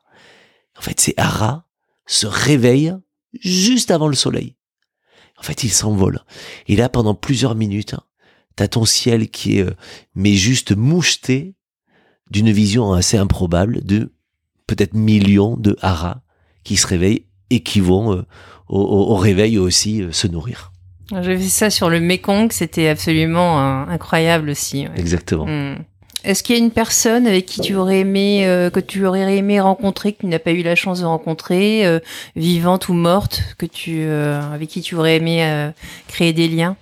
Jusqu'à aujourd'hui, il y avait Delphine Simonet, mais le jour est venu, je suis trop content, et c'est sincère. Il y a beaucoup de gens, énormément de gens. Je, je, quand je vous disais tout à l'heure, je tombe amoureux toutes les cinq minutes, c'est parce qu'en fait, je tombe en amour, en admiration des gens, euh, des faiseux, euh, des gens qui, qui, qui font plein de trucs que je ne sais pas faire, voire des gens qui font des trucs beaucoup mieux que moi. Donc la plupart des gens, voilà. Mais euh, ouais, il y a, y, a, y a forcément plein de gens. La liste, je l'ai même pas en tête, mais j'ai eu la chance de rencontrer beaucoup, beaucoup, beaucoup, mais jamais assez, assez. Donc je, je, je continue tous les jours et c'est pour ça que je disais tout à l'heure, euh, j'accepte souvent des contrats euh, dans des événements parce que ça va me permettre de rencontrer des gens que je ne connais pas. Et je suis, je suis surtout admiratif des, des, gens qui font des trucs, des, des faiseux. Euh, en fait, je suis blasé d'avoir des diseux, donc tous les gens qui sont dans l'incantation, qui sont dans le yaka faucon, euh, et qui nous disent ce qu'il faut faire, mais qui eux-mêmes n'ont jamais sali leurs mains ni leurs ni leurs chaussures. Et, et donc voilà, ces gens-là me fatiguent, donc je vais plus les voir. En revanche, je vais je, je, vais toujours aller voir les gens qui font des choses réellement et, en silence et, et, qui changent à leur niveau le monde.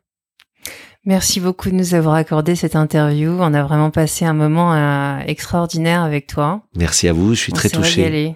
Merci. Et on te retrouvera donc à Noël. Exactement, parce que vous avez des belles têtes de lutin du Père Noël. Et euh, je voulais vous remercier tous les deux parce que c'était un, un, moment euh, que je ne m'accorde jamais, parce qu'encore une fois, j'ai le syndrome de l'imposteur, j'ai eu l'impression euh, de piquer la place de quelqu'un, mais à l'arrivée, très égoïstement, j'ai passé un, moment délicieux avec chacun d'entre vous. C'était douloureux de parler de soi et de pas faire parler les autres, vous m'avez eu, mais peut-être qu'un jour, je vous ferai parler, moi. D'accord? Un jour, on inversera les rôles, et c'est moi, dans votre podcast, qui vous ferai parler. Ça vous va? Écoute, euh, c'est un rendez-vous. Euh. tu vois comment t'es gêné? Eh bien, ce sera ça. Merci à vous deux. Merci. Euh, on remercie toute l'équipe de Brief qui nous soutient. Michael Winter pour le générique du podcast. Merci Michael. Et Cécilia Depardieu, qui est la créatrice d'un petit cadeau qu'on remet à nos invités. Euh... Je te remets le petit bracelet. Waouh. La marque s'appelle Ces Petits Liens. Ah oui, j'ai vu en plus que tu en parlais, c'est super beau. Voilà. Wow. Et euh, donc on la remercie aussi. Merci beaucoup Cécilia.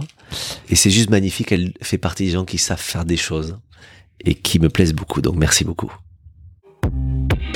Vous avez écouté les petits liens. Nous espérons que cet épisode vous a plu, vous a ému, fait rire, bref, qu'il vous a procuré du plaisir et l'envie d'écouter les suivants. N'hésitez pas à vous abonner si ce n'est pas encore fait et à partager cet épisode. Vous pouvez également nous mettre une bonne note et nous laisser vos commentaires auxquels nous ne manquerons pas de répondre.